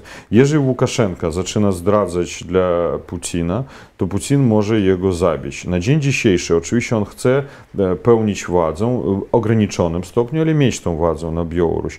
Lub nawet teraz, kto może zagwarantować jego odwrotnie bezpieczeństwo? Tylko Putin. Bo jeżeli on e, nie będzie e, jakby, no, nie będzie z Putinem, to w perspektywie co, co jego czeka? Sąd na Białorusi, czy sąd międzynarodowy, Trybunał Międzynarodowy za przestępstwo, które on dopełnił się w stosunku do narodu białoruskiego i narodu ukraińskiego dzień dzisiejszy. Czy jest możliwy taki układ? Czy ktoś będzie gotów? Ja powiem szczerze, nie jestem gotów, nie chcę i nie wyobrażam sobie, żeby z zabójcą dziś iść na ugodę. Nie, nie, ja nie, nie wyobrażam sobie takiej sytuacji, bo on jest zabójcą, on jest tyranem, człowiek, który zamordował tyle ludzi, tyle ludzi, cierpią od niego teraz w więzieniach, cierpią i za granicą. Jeżeli ktoś myśli, że my dziękujemy Polsce, że jest, zostało dla nas wielu z Białorusinów drugim domem i naprawdę to jest najlepszy przykład wśród e, państw Unii Europejskiej. Nawet ostatnio mnie jeden deputowany na Litwie powiedział, że nie, nie mamy e, wszystkich spraw rozwiązanych dla Białorusinów. Większość spraw dla Białorusinów w Polsce jest e, załatwionych przez, przez struktury władzy, przez społeczeństwo, jak przyjmujecie nas. Ale tak naprawdę chcemy wrócić na Białoruś. Także jeżeli e, gwarancje, czy są możliwe dla niego gwarancje, jakieś e, tajemne e, porozumienia te. Pytanie, mm, jeszcze tak chciałbym odpowiedzieć na, na Pana pytanie. E, trzeba popatrzeć, jak w Rosji patrzą na wojnę i jak w Rosji patrzą na Putina. Większość społeczeństwa jest za Putinem. Większość społeczeństwa jest za wojną. Na Białorusi większość społeczeństwa jest przeciwko Łukaszence i większość społeczeństwa jest przeciwko wojnie. Ja uważam, że może być przyjęta inna strategia w wojnie w Ukrainie. Obalenia najpierw Łukaszenki. Stworzenie takiej sytuacji, jeżeli będą działali te wszystkie sankcje tak samo, jednolito w stosunku do Łukaszenki, a nie także wyborczo, wyborczo, wyborczo, wybiórczo. Na przykład Bank Narodowy Białorusi nie jest pod sankcjami amerykańskimi, a Bank Centralny Rosyjski jest, jest pod sankcjami amerykańskimi, to wtedy upadek Łukaszenki może nastąpić dużo szybciej. Wtedy powstaje pytanie, co zrobią Rosjanie. Oczywiście nie będą przez wojska starać się skontrolować sytuację Białorusią. Nie ma sytuacji idealnych, nie ma rozwiązań idealnych. Jest ryzyka, jest większe lub mniejsze ryzyka, ale na dzień dzisiejszy Łukaszenka już nie jest gwarantem niepodległości.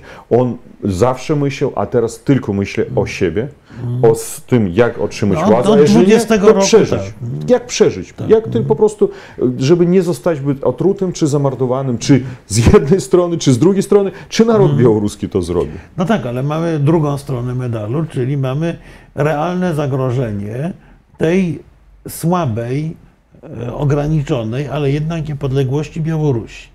Bo ja jeszcze pół roku przed wojną w Ukrainie pisałem, że Białorusini powinni, zresztą rozmawialiśmy o tym kiedyś, że Białorusini powinni wyczekać na ten moment, na to okienko możliwości, które się pojawi w momencie, kiedy Rosja wpadnie w swoją kolejną smutę. Prawda? I wtedy zrobić ten kolejny krok pełnej niepodległości. E, na ten czas przejściowy e, warto się przygotowywać. No ale teraz historia przyspieszyła. Ja mam wrażenie, że tak, jeśli Rosja wygrywa w pełni na Ukrainie, to będzie chciała prawdopodobnie przyłączyć Donbas, przyłączyć południową Ukrainę i przyłączyć Białoruś. No to jest marzenie Władimira Władimirowicza. Już on, robi wszystko. On, on, nie chce wcale odbudować Związku Sowieckiego, on chce zbudować Wielką Rosję. Mhm. Tę historyczną opisaną przez Sołżenicyna. Jeżeli Rosja przegrywa, to też Putin będzie próbował przyłączyć Białoruś, żeby mieć jakiś sukces. Mhm. Właściwie e, z punktu widzenia Białorusi yy, lekka przegrana Rosji jest najlepszym rozwiązaniem, się wydaje. No ale jak, jak Państwo myśli, myślicie o tym, bo przecież e, zagrożenie niepodległości jest realne, dopóki są instrumenty niepodległości. Dopóki jest oddzielny rząd białoruski, oddzielne państwo, oddzielna waluta, Białoruś stosunkowo łatwo może się otrząsnąć z tego, nie będzie. tej rosyjskiej Ja myślę, że nam zostało parę lat. Tak naprawdę, jeżeli mówimy, jakie cele teraz ma Putin, te przecieki, które dostajemy podczas jego ostatniego spotkania w Sankt Petersburgu i w Soczi, faktycznie Putin postawił ultimatum dla Łukaszenki, że Łukaszenka powinien pójść drogą zjednoczenia bardzo szybko. I oczywiście to powstanie mm. wspólnego wojska jako pierwszy element. I myślę, że to do końca roku może być taka decyzja i zrealizowana, nawet nie tylko, że podjęta, a zrealizowana. Wspólna waluta, myślę, że to w najbliższy rok. To wszystko odbędzie się przed wyborami w Rosji 2024 mm. rok, przed wyborami na Białorusi 2025 rok. Także mamy tylko rok, dwa czasu mm. do tego, żeby zmienić sytuację. Oczywiście, jeżeli milion Białorusinów wejdzie na ulicę, to czy będą strzelali wtedy wojska rosyjskie? Nie można tego wykluczyć.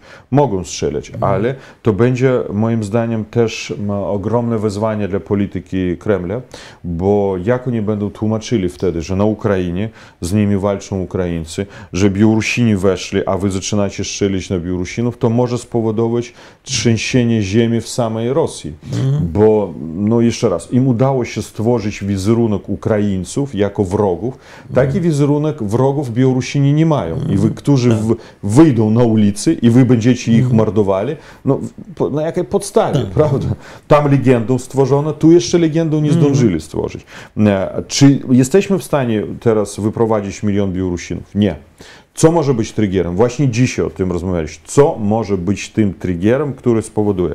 Nawet było postawione mnie pytanie dzisiaj. Na przykład Łukaszenka ostatnio bardzo często i wczoraj powiedział o tym, że Ukraina szykuje mm, ataki na terytorium Białorusi. Tak. Na Homel, na Mozer, na zakład przetwórstwa ropy, na Brześ, na Luniniec. I jeżeli oni to zrobią, to ja już miesiąc temu, bo nawet powiedział, że trzy dnia temu Białoruś była ostrzeliwana przez Ukraińców. No powiedział, pełną głupotą. Człowiek po prostu no, no ma problem w głowie. Powiedział, że było, było strzelane Białoruś, ale dzięki naszym wojskom super obronie przeciwlotniczej udało się nam doprowadzić do tego, że żadna rakieta nie spadła na terytorium mm. Białorusi. No, nikt nie słyszał, nikt nic mm. nie widział, ale on o tym powiedział. No, ale, ale, nie możemy wykluczyć, że prędzej czy później to się stanie. Nawet Rosjanie by te rakiety Oni mogą sprowokować. Tak. Oni mogą sprowokować sytuację. I pytanie było, co zrobi naród białoruski?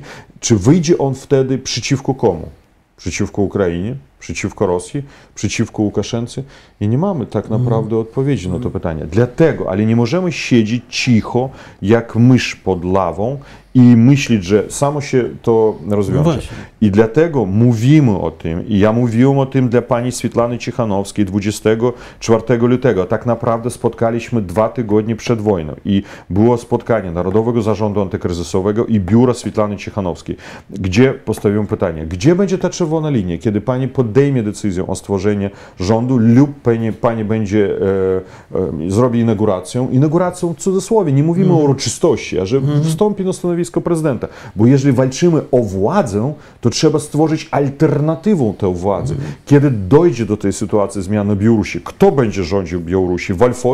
Walfowicz? Czy może premier Galowczenko, który jest, e, trzyma wszystkie środki finansowe Łukaszenka w Emiratach? Kto będzie rządził Białorusi? Czy my będziemy mieli pretensje do tego? I tą decyzję ogłosiła pani Swietlana 24 lutego, a nie doszliśmy do skutku, nie stworzono tych instytucji. No ale nam trzeba to zrobić. Instytut władzy, czy będzie to rząd tranzytowy, czy to będzie Rada Polityczna, Rada Wykonawcza Białorusi. Następny krok to stworzenie Narodowego Ruchu Oporu, bo mamy teraz, i wspomnieliśmy, bohaterów białoruskich, Pułk Kolinowskiego, Pułk Pogoń na Białorusi, mamy bohaterów partyzantów białoruskich, mamy koalicję e, podwórek protestacyjnych, ja powiem tak, no, tam gdzie dzielnic protestacyjnych na terytorium Białorusi, mamy cyberpartyzantów, mamy e, inicjatywę Supracił, e, znaczy przeciwstawienie się, Mhm, tak? tak. E, inne instytucje, BIPOL, prawda, ten plan zwycięstwa i to wszystko może być zjednoczone w jednym ruchu. Oczywiście jest potrzebne poparcie społeczne, bo no sami po sobie lidery decydują, mamy ruch sprzeciwu i co? Kto jest w tym ruchu? Ale do czego trzeba dążyć, nad tym trzeba pracować. I my prowadzimy teraz takie konsultacje, rozmawiamy i spróbujemy to zbudować. Czy dojdziemy do skutku?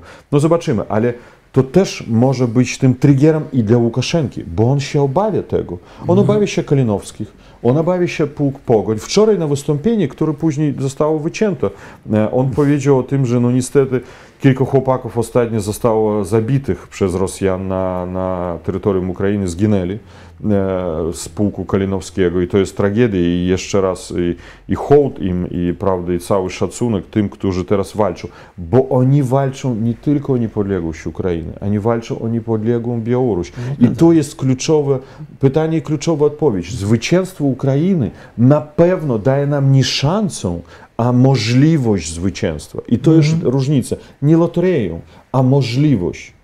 Czy skorzystamy z niego, czy będziemy wtedy gotowi? To też powstaje pytanie. Dlatego trzeba mieć rząd, dlatego trzeba mieć ten narodowy ruch wyzwolenia. No i program jakiś. No tak, ale Nie, ja nie, no oczywiście. No, program najważniejszy, niepodległość. Teraz tak, my w piątek mieliśmy spotkanie u nas w, w siedzibie i postawili pytanie, co jest najważniejsze dzisiaj? Dzisiaj najważniejsze jest pytanie niepodległości. I tu liczymy na wsparcie również naszych sąsiadów przede wszystkim, Polski, Litwy, Łotwy. Dlaczego? Bo wy jesteście na pewno najwięcej zagrożeni. Wy z jednej strony ze swojej historii wiecie, to, co to znaczy walczyć o niepodległość. Z drugiej strony zagrożenie jest bezpośrednie no, w stosunku do was, do waszych narodów, do waszych państw. Bo Rosja nie zaprzestanie, Łukaszenka nie zaprzestanie. to Ja tylko chciałem y, w odniesieniu do tego, co Pan e, mówił, bo chciałem nawet Pana zapytać o, o właśnie o te struktury y, y, y, rządu, w cudzysłowie mówię rządu na uchodźstwie, ale Pan już dużo powiedział, e, e, że wie Pan, e, jak my byliśmy w stanie wojennym, no to w Polsce się toczyło bardzo dużo dyskusji, znaczy takich nieoficjalnych, na prywatnych prawie spotkaniach. Marek, no pamiętasz, Tak. że, że dyskutowali, jak urządzić energetykę w Polsce, energetycy, prawda? Wszystko trzeba było e, posprzątać, Tak, no. i, i wie pan, jak się, ta, ta, nam się ta, e, ta ok, okno możliwości otworzyło, otwarło, no to e, wie pan, po prostu w, wielu przypadkach myśmy mieli już pomysły na pewne rzeczy. Mieliśmy pomysły na politykę zagraniczną, Mhm. prawda, która się rodziła gdzieś tam w dyskusjach. Tak, no myśmy pierwsi wtedy, i to, to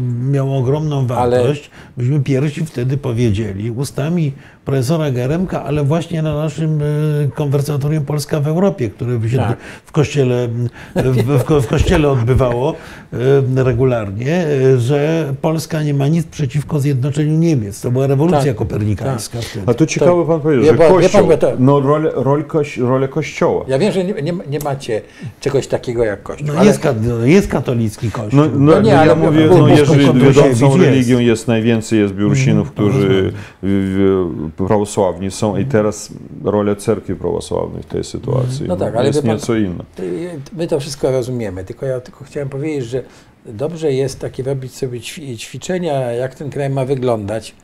E, Zgadzam się, Tak, na no. pewno. E, Nie, nad tym jak- pracujemy. Mamy zespoły i ekonomistów, ja i nie, nie prawników. ośmielam się dawać tutaj żadnych rad, bo Nie, ja dziękuję, dziękuję za Tak. ale te tylko po słowa. prostu i- pan, tylko dzielę się tym, jak pamiętam, jak, jak, jak to były to przy w tym Ja myślę, że czat coś e, Tak, za, tak, zaciął. ty- Nie, nie nie, widzimy nie, nie, na... ja, ja tu mam, tak, proszę na najnowszych tak. nie widzimy. Tak, w ogóle Już, tak już. już od dawna. Tak.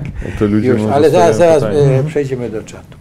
Bo e, e, chcę powiedzieć tak, jak sobie e, tutaj siedzę i obserwuję naszą rozmowę, to tak sobie myślę, e, że e, nie wiem, e, Marku, ale no gdzieś takie dyskusje pewnie toczyły się, jak byli gdzieś tam polscy jacyś uchodźcy w, No w tak, Paryżu, czy gdzieś to siedzieli i też rozmawiali, Nie, no tym, tak, no, mi, no, teoretycznie urządzić. mieliśmy prezydenta na uchodźstwie, rząd emigracyjny, więc to, No to jest pytanie rzeczywiście i to ja pamiętam rozmowy i, i właśnie ze Swietłaną i z panem ambasadorem jeszcze ponad rok temu, kiedy nie było sprawy ukraińskiej, jak powinna wyglądać reprezentacja białoruska, że trzeba, że trzeba właśnie się przygotować do tej niepodległości, wykorzystać ten czas do zbudowania kadr, do zbudowania instytucji, przygotowania ludzi. Ja sobie na przykład wyobrażam, że gdyby istniał taki białoruski rząd emigracyjny, to on powinien się przyłączyć do wniosku ukraińskiego i mołdawskiego o status kandydata do Unii A, Europejskiej, от, to, prawda? a mnie to mm, zabolało, panie ambasadorze, bo o tym mówiłem podczas wystąpienia we wtorek, dwa dni przed za podjęciem de, decyzji o zaproszeniu Ukrainy i Mołdowy do członkostwa do Unii Europejskiej. Powiedziałem w Europarlamencie, że faktycznie powinniśmy, ogłosiliśmy taki program Białoruś Europa, trzy kroki nawzajem. I w tych trzech krokach, które powinni zrobić Białorusini, siły demokratyczne i Europa na nasze oczekiwanie i w pierwszym i w drugiej części było wskazane, my ogłaszamy intencje ku Europie, a Europa e, nas wspiera w tym. Nie, cho- nie chodzi o teraz o członkowstwo, No Na, no może to za dalekie pytanie, ale chodzi o wybór cywilizacyjny, tak. bo ilu będzie ten e, mur stworzony na Bugu i zostaniemy w feudalizmie, bo tak naprawdę teraz ten kraj, na Bia- Białoruś i Rosja, jest krajem, gdzie człowiek nie ma żadnego znaczenia. Człowieka można zamordować, jego można wysłać jako mięso armatne, na, na, po prostu, żeby jego zabili gdzieś tam, prawda? A czy demokracja, gdzie człowiek e, ma prawo na to, żeby decydować, decyduje i ma możliwości do samorealizacji. I to jest wybór cywilizacyjny. Białorusini ze swojej historii więcej byli w Europie. Ale- Mamy ogromną granicą Panie, z panie, Europą. panie ambasadorze, ja przypomnę ostatni numer jeszcze podziemnego zeszytu Polska w Europie, gdzie pisałem, ale to było lat temu ponad 30, gdzie pisałem artykuł o Białorusi z e, konkluzją, że Białorusini są najbardziej e, europejskim narodem e, spośród wszystkich narodów Związku Sowieckiego. Kiedy moi chłopaki mówią był mnie to zespołu, że, że tak mówią teraz, 1989. teraz Polacy, zwykli Polacy, nawet na stacji paliw ostatnio przyszedł mówi, no pan jest Białorusinem, no pan jest Europejczykiem. I ja mówię, no, może pan coś tam dobrego powiedział dla Zgoda. Polaków. No nie, Zgoda. no nie, tak przyjmują. tak Zgoda, przyjmują. no, ale To- w sensie, w sensie technicznym, bo cały czas mówimy o tym cieniu Ukrainy, kto- w którym Białoruś się skryła.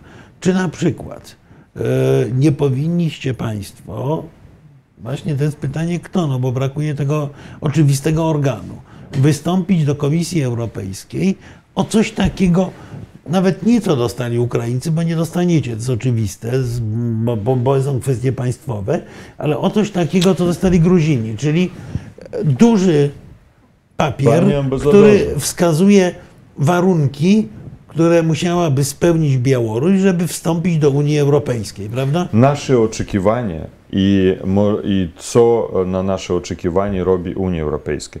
E, jeszcze dodatkowo dodam, wystąpienie wystąpieniem, zapomnijmy o tym, przed e, tą decyzją Cichanowska e, miał zaszczyt ja podpisać, Rada Koordynacyjna, podpisali e, e, później Związek e, Roboczych Białoruski, podpisali list do Charlesa Michela, do Boreля, do prezydentów wszystkich krajów Unii Europejskiej, żeby w rezolucji Unii Europejskiej, Rady Europejskiej było wspomniane Białoruś i nasze intencje, i wsparcie naszych intencji europejskich. Było? Nie. Nic. To jest Okej. pytanie. My mamy może e, nadmiar e, żądań, oczekiwań. Wy macie więcej możliwości, nieżeli robicie w ramach tych możliwości, które macie. I to powstaje pytanie. I tu znów błąd polityki europejskiej. Bo kiedy w 20 roku nie zrozumieli, dlaczego prowadzi Łukaszenka, który później powiedział, jeżeli by mnie nie udało się utrzymać władzy w 20 roku, to znaczy, że udowodnić, że ja jestem prezydentem, to Putin nie byłby w stanie rozpocząć operację specjalną na prawda. Ukrainie. On mówi no. to, co jest prawdą. I ja mówię też, jeżeli by nie miał takiego alianta, którym jest Łukaszenka, czy mogłaby być teraz wojna? Teoretycznie tak. Czy byłoby na taką skalę? Na pewno nie. I teraz znów błąd Łukaszenka. E, My nawet rozpoczęliśmy taki program Punish Putin's Puppet razem z Anglikami. Ukarać e, marionetką Putina, Łukaszenko, bo nikt nie wspomina Łukaszenka. Ja mówiłem rok temu, będzie miał broń jądrową. Teraz rozmowy w Sankt Petersburgu. Nie, no oczywiście nie będzie miał. Gotów jest przekazać broń jądrową do Łukaszenki. Eee, no nie do jego to za- rąk. to za- za- Przycisk będzie, no ale będzie broń jądrowa. Na Za- pewno za. zatrzymajmy się, na terytorium zatrzymajmy, Na Białorusi, terytorium, tak. tak. Zatrzymajmy się tutaj chwileczkę. To po co jest ta cała akcja? Po co Putin y, y, y, ogłasza, że Łukaszenko będzie miał. miał e, Nie, w w jakim, Putin w jakim, nie ogłasza Łukaszenka. Putin tak. ogłasza, że rozważa rozmieszczenie broni Tak. atomowej na terytorium Białorusi, co jest oczywiście Mhm. e, odpowiedzią na, e, na to, że Szwecja i Finlandia wchodzą do NATO, że cały akt stanowiący Rosja-NATO właściwie został przekreślony. Mhm. To w takim razie jednym z elementów tego aktu stanowiącego było to, że nie będzie rozmieszczane broń, nie rozmieszczana broń atomowa rosyjska na terenie państw trzecich. Więc teraz może być rozmieszczana, skoro ten akt nie obowiązuje. No, Rosja go przekreśliła wielokrotnie. I to, to nie chodzi o danie Łukaszence, no bo to małpie, Rozumiem. ma, ma, ma, małpie brzytwy jednak się nie daje, no bądźmy szczerzy, ale, e, ale i tam to, to nawet Putin by tego nie Ale zrobił. małpa skacze, także może kiedyś skoczyć tam, Tak, gdzie ale będzie ta broń czy to- ulokowana. czy Właśnie, tutaj rozmieszczenie- jeden, słuchajcie pan, Dobra, to do ważna rzecz, bo będę cię prosił, bo mamy mnóstwo ciekawych pytań, Dobrze. ale ostatnie pan Adam powiada, Unia Europejska uważa Białoruś już za część Rosji. Czy pan, y, panie Zgadzam się. ambasadorze, No, Ja odnoszę takie wrażenie, że po wszystkich rozmowach, rozmowach, tak, no starają się trzymać twarz i pokazywać, że tak, ważna Białoruś, ważne nie zapominać, a tak naprawdę w agendzie e, aktywnej Białoruś nie istnieje i właśnie obawiamy się tego. Dlatego nasz zespół, Narodowy Zarząd Antykryzysowy, faktycznie pierwsze dni po rozpoczęciu wojny e, zrobił takie stanowisko o tym, że warto uznać Białoruś za kraj okupowany przez Rosję. Później to wsparła pani Swietlana Cichanowska, występując w Geniewie. I uważamy, że to, że Łukaszenko dopuścił wojsko rosyjskie, które w sposób niekontrolowany e, mogą działać na terytorium Białorusi, to jest naprawdę okupacją. Okupację mamy kulturalną, informacyjną, ideologiczną, bo u nas teraz e, zaczynają dzieci studiować w przedszkolach Lenina.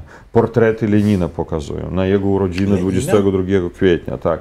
U nas e, studiują na, na lekcjach w szkołach na przykład Mińskiego rejonu bohaterów Rosji, którzy zginęli na Ukrainie walczą. To u nas jest, naprawdę jesteśmy pod takim umbrella, e, parasolką e, propagandy rosyjskiej. I to jest okupacja już informacyjna. To, i, I niestety Unia Europejska znów patrzy na to no, na, na, jak na zagrożenie, bo nie rozumie, że Białoruś, ja nie chcę mówić o swoim kraju jako balkon, ale tak naprawdę to jest balkon w Europie. Jeżeli on zostaje w rękach Rosji, w rękach e, Łukaszenki obecnego jako marionetki Putina, to z lewej strony jest Ukraina, z prawej strony jest Łotwa, Litwa, w środku jest Polska.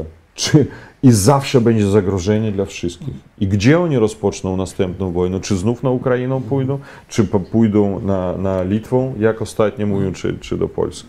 Panie ambasadorze, znowu sam siebie zacytuję, bo e, to jest rok 1990. Dawałem wywiad dla takiego, chyba to się czasopismo Zwiezda nazywało takie, e, zwią, tak, związane z Frontem Narodowym. Wtedy i tytuł tego wywiadu był, że Białoruś jest kamieniem zwornikowym e, obszaru bałtycko-czarnomorskiego. Więc pan ambasador to powiedział dokładnie Tak. że nie można mówić o pokoju i spokoju na obszarze bałtycko-czarnomorskim, czy na tym, co strategzy nazywają pomostem bałtycko-czarnomorskim, jeżeli zostawimy czarną dziurę w postaci Białorusi. Ale pan ambasador jest dyplomatem. Zdajemy sobie sprawę, że bardzo często politycy europejscy nie chcą podejmować trudnych decyzji. Tak. Dla nich jest złagadzenie, przymknięcie jednego oka jest najlepszym rozwiązaniem. Ubiegły rok, partnerstwo wschodnie, wschodnie Bruksela. Kto będzie reprezentował Białoruś? Oczywiście nikt nie odważył się zaprosić Łukaszenka po porwaniu samolotu, po wojnie Tak. hybrydową z Unią Europejską. Mówiliśmy, siły demokratyczne, zaproście Cichanowską, kilka osób, sił demokratycznych. Nie, nie zdecydowali się. I znów, i różnica polega na tym, że dyktatorzy, Putin, Łukaszenka mogą podejmować 100 kroków naprzód, a demokracja europejska podejmuje pół kroku i oczekuje na następny pół kroku. W końcu chcą za ogon złapać e, tego, jak ty, ten jest zwierzęto, które ogon się odwala, kiedy... Jaszczurka. Sz- Szczurka, że no, za ogon, a tak, zwierzęto tak, no, ucieka. tak, Tak, te jaszczurki. Jaszczurki to- gubią ogon Tak, w tak, takich tak. Okej, E, tu- trzeba dać szansę naszym widzom Tak, w no końcu, ale, bo tylko e, sami bo rozmawiamy. mamy, mamy, to są takie pytania, które w zasadzie udzieliliśmy już odpowiedzi, prawda? I e, my- ja rozumiem, że jest w Polsce tak, że mamy ki, kilkaset tysięcy Białorusinów. Moje pytanie mm, do Pana jest takie, jak taki zwykły obywatel może wspierać Panów, e, czy e, Wasze działania? Czy to są jakieś zbiórki można organizować? Tak, tak robimy takie zbiórki, różne in- inicjatywy i pomagać więźniom politycznym, rodzinom przede Mhm. wszystkim więźniom politycznym, chłopakom, którzy walczą na Ukrainie, pół Kalinowskiego, Pogoń e, i tak dalej. Również jako Narodowy Zarząd Kryzysowy robimy zbiórki i, i prosimy o jakieś datki ze strony Białorusinów. Bo na pewno e, b- chcemy, chcemy mieć również tą niezależność. I sytuacja jest e, taka, że demotywacja również polega na tym, że ludzie mogą wytrzymać pół roku, rok, a kiedy nie mają nawet za co wynająć e, miejsce, gdzie żyć, no gdzie? Ludzie idą do pracy, do pracy takie, no gdzieś pójdą i Jasne. może zostanie im tam godzina, dwie godziny, e, żeby walczyć o niepodległą Białoruś. Skuteczność tej Tak, no, już no jest tak. też mniejsze. Nie wiem, jak to było za czasów Solidarności, czy było to możliwe w ogóle. A, a ja chciałem powiedzieć o atutach. Dlaczego my mamy lepszą sytuację, gorszą i lepszą? Moim zdaniem wy wtedy mieliście więcej liderów. To, na, to myślę, że jest to u nas problem. Ja byłbym szczęśliwy, żeby obok mnie było jeszcze więcej liderów, którzy byli gotowi walczyć, iść na ryzyko, podejmować decyzje, zadań i tak dalej. To, myśmy, mieli, Łukaszenko- myśmy mieli i więcej, i mniej, bo myśmy mieli oczywistego lidera, jakim był Wałęsa, Tak. a oprócz tego no, było bardzo silne to zaplecze Mhm. intelektualne. Wyrosłe jeszcze z koru, wyrosłe z różnych innych e, instytucji opozycyjnych, e, studenckich, bardzo wielu, więc było e, liderów drugiego szeregu było wielu bardzo pokłóconych, ale był oczywisty lider Lech Wałęsa. U nas to jest mniej. Łukaszenko udało się zniszczyć. On, on zawsze robił wszystko, żeby zniszczyć, żeby nie było liderów społeczeństwa. Wszędzie, w kulturze, w nauce i tak dalej. Nie możemy się zbierać na terytorium Białorusi. Nie można nawet ani w kościele, ani w cerkwi tym bardziej, ani gdziekolwiek, bo teraz wtedy kontrolować to było e, trudniej. Tak. Teraz systemy wideo, kiedy teraz Łukaszenka każe nawet uczestników akcji 16 e, sierpnia 2020 roku, bo rozpoznali po twarzach i nawet mają teraz w gestapo białoruskim, tak nazywamy BOPIK, lotereję. Kogo dzisiaj zatrzymamy? Oni rzucają e, te kości, prawda? Kogo zatrzymać? Pod którym numerem? To wyobraźcie sobie, pójdziemy tego zatrzymamy. No ale to jest metoda stalinowska, Nie, no tak, Stalin no. robił tak samo. no, no to właśnie, to, no, to jest Nieważne winny, niewinny, ale trzeba wyrobić znaczy, normę. i, ale mamy atut, to co robimy teraz z panami. Sieci socjalne. Mm, tak. Że możemy YouTube, Instagram, Facebook, TikTok, Viber, e, e, inne messengery, Telegram, który stworzony przez Rosjanina, ale tak naprawdę jest dość bezpiecznym kanałem komunikacji. I to daje nam plusy. Ch- Chociażby te struktury, które jeszcze istnieją, mam nadzieję, że będą istnieli za granicą, polityczne struktury, mogą dawać te, te sygnały, kierunki, a mamy wielu blogerów, dużo. Zatrzymali ich wszystkich na Białorusi, wszyscy siedzą w więzieniu, który, którzy zdążyli uciec, u, uciec z Białorusi, to teraz mają oglądalność miliony. Niechta, Stepan Putila, Realnie Białoruś, Artem Szaparow, to, to są Bielsat chociażby, taka telewizja, Malanka telewizja, to naprawdę to już to takie środki informacyjne. I to jest nasz atut. Bo wtedy mieliśmy co, mieliście wtedy ulotki, prawda? No tak, ulotki, Samo tak, no. Chociaż też mamy samo wydawnictwo na Białorusi. Ale Ulotki, wielu zatrzymali. ta- Taśmy się niestety. nagrywało, no, gazetki, znaczy gazetki podziemne były. Tak. Tak, no i, No, ale, ale- mieliśmy też Wolną Europę, wo- Głos Ameryki, BBC po polsku. Co by ja zrobił? E, Ja by zrobił tak, że stacje radiowe wokół całej Białorusi, no oprócz Rosji, i FM diapazon. I to byłby nasz wolna Europa. No, czy podejmie się ktoś taki, takiej decyzji? No, Bo jeżeli stracimy ludzi No ja- tu, to stracimy No wszystko. tak, jest, no, my- u- nas jest Bielsat i rozumiem, że to jest... A no to Bielsat wymienię. przez YouTube. Tak. Przez YouTube. Przez YouTube. Tak. Tylko, no, to jest jest- najpopularniejszy Dobrze, kanał. wróćmy do pytań, dobrze? Że- Czy mamy takie pytania, e, e, e, takie jak tym, e, czy, e, czy e, jak, no to Pan odpowiedział na to pytanie, czy działa ruch narodowy, tak? Czy śmierć Putina zakończy wojnę? Marku, to wiele razy mówimy, nie, nie zakończy, tak? Nie, jestem raczej, że zakończy. Tak?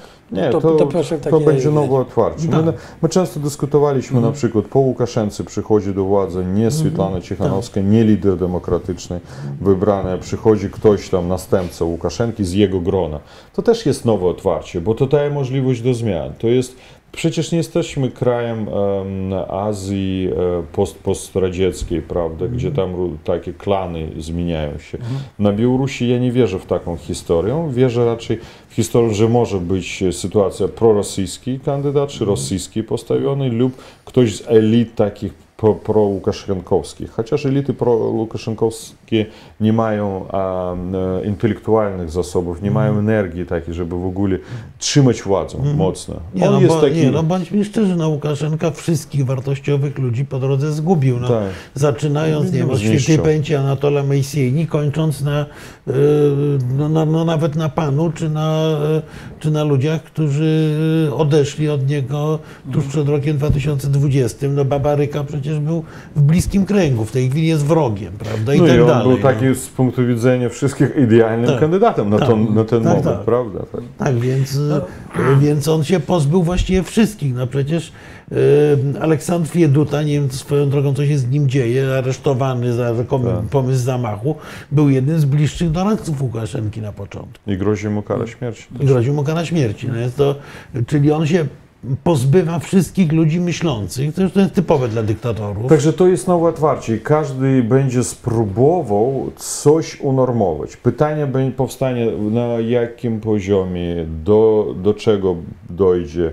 I myślę, że w Rosji też, bo nie wierzę w perspektywę długiego istnienia, nawet w taki sposób zmienionego przez propagandę społeczeństwa rosyjskiego, czy zmienionego, czy które znajduje się pod wpływem propagandy rosyjskiej, w długotrwałe istnienie takiej Rosji, e, jeżeli będzie bieda, a bieda następuje. I dlatego uważam, że sankcje nie jest kluczem do rozwiązania wszystkich problemów, a jest elementem, który oddziałuje. Tu jest No takie... właśnie, ale czy Rosja, czy Rosja nie pozostanie Rosją imperialną? Bo e, bądźmy szczerzy, ja mam sporo znajomych w Rosji, często w Rosji bywałem. E, Naprawdę na palcach jednej, a dwóch rąk na pewno. Ja mogę policzyć Rosjan, którzy szczerze uważają Białorusinów i Ukraińców za odrębne narody. E, To, to jest garstka. Wobec tego, czy jest Putin, czy nie, to ten imperialny duch w Rosji będzie. Ja powiem tak, że jeżeli dziś wyjdziemy na ulicę Moskwy i Sankt Petersburgu, gdzie e, ludzie mieszkają, e, najlepiej, najlepiej mają wykształcenie, najlepsze i tak dalej, i zapytamy o historię Białorusi, oni powiedzą, no jaką historię? To przecież zawsze byliśmy razem, od, stu, Tak. od tysiąc lat. Tak I jest. to jest nieprawda, że mieliśmy państwo pierwsze połockie księstwo, Turowskie księstwo, Wielkie Księstwo Litewskie, Białoruska Republika Narodowa, prawda, Ludowa i, e, i później już Białoruska Republika Radziecka. No oczywiście e, zapomniałem e, podziały, rozbiór Rzeczypospolitej, prawda. Także 200 lat jesteśmy jakby pod okiem Rosji, a tak naprawdę byliśmy w Europie. I, I Rosjanie tego nie wiedzą. Nie wiedzą Tak, absolutnie. no przecież Białoruś y, jeszcze, skoro już o religii mówimy na przykład, to. Białoruś jeszcze w XVIII wieku w, ogromnym części, w ogromnej części była unicka. Unicka, Unia została tak. zniszczona przez Rosję. No Lew Sapiega kiedyś powiedział, dla Polaków katolicyzm, dla Rosjanów prawosławie, dla Białorusinów to uniactwo. Mhm, tak. tak. Tak przypisujemy jemu takie słowo, nie wiem czy to prawda, Więc, ale tak. no, ale Tam jest py pytanie, w- które zwolnimy pana, pana zaraz, zaraz je No, wyłowię. każde jeszcze. pytanie. Nie, nie, nie cho chodziło o to, Trzeba przy, być przyzwyczajony już zupełnie do demokracji, kiedy zmienimy, ja wierzę w to, To że jest- zmienimy Białoruś na każde pytanie. to jest pytanie, odpowiadać. które jest y, y, takie, czy pan nie widzi zagrożenia demokracji ze strony obozu rządzącego w Polsce? No rozumiem, że jako dyplomata pan nie, nie może Nie, ja powiem tak, że to jest ponadpartyjna zgoda i ja Tak. będę mówił szczerze, a chociaż kiedyś Churchill bodajże powiedział, że dobry dyplomata to ten dyplomata, który kłamie, kłamie to każdego dnia, ale robi w interesach swojego Mhm, kraju. I z punktu widzenia, jestem byłym czy dzisiaj dyplomatą, mogę powiedzieć, mogę kłamać oczywiście, ale ja staram się być otwartym. A, I powiem tak, że to jest ponadpartyjna zgoda. I tak to jest odczytuje to, to jest w Polsce. ważne. Tak? Tak, i, i to w jaki sposób. Ja powiedziałem szczerze i nie chcę tu upodobać się nikomu. Ja mówię szczerze, że nawet litewscy politycy mnie mówią, że jest przykład w Polsce, że, że mamy nawet troszeczkę nie zro, zrobiliśmy tego, co zrobiło Polska. Ja nie mówię już o Czechach na przykład. Ja byłem w Pradze ostatnio, rozmawialiśmy, ja mówię, Havel jest dla nas przykładem walki o demokrację. I, i Białorusini chcieliby się w Czechach czuć się lepiej, ale na przykład w tym tygodniu podjęto decyzję ze wszystkich uczelni technicznych, e, wyższych Czech, wyproszono studentów białoruskich. Ojej, wyproszono. I nikt nie będzie mógł studiować od 1 września. Dlaczego? Tak, i to są Rosji i Białorusi. To jest to samo. W Polsce tego nie ma, a Rozumiem, odwrotnie. nie, bo, bo rozumiem, że potraktowano tak, jak Białoruś E, u- I tak, jeszcze jeden przykład. Na Łukaszenkowską przykład e, ile było Łukaszenkowską, i tak. do tej pory jest ludzi, którzy proszą, wyjeżdżają z Ukrainy w związku z wojną. I oczywiście Białorusini są, byli podwójnymi uchodźcami. Pierwszy raz uciekali od Łukaszenki Mhm. na Ukrainę, najwięcej wyjechało Polska i Ukraina. Zaczęła się wojna i Białorusini pojechali gdzie? Do Polski. Mhm. I przyjechali do Polski, a nie mieli żadnego statusu, taki jak mieli Ukraińcy. I zaczęliśmy walką i pisać, my, ja pisałem do premiera, list do Sejmu. Nie było decyzji. Później było spotkanie na najwyższym szczeblu.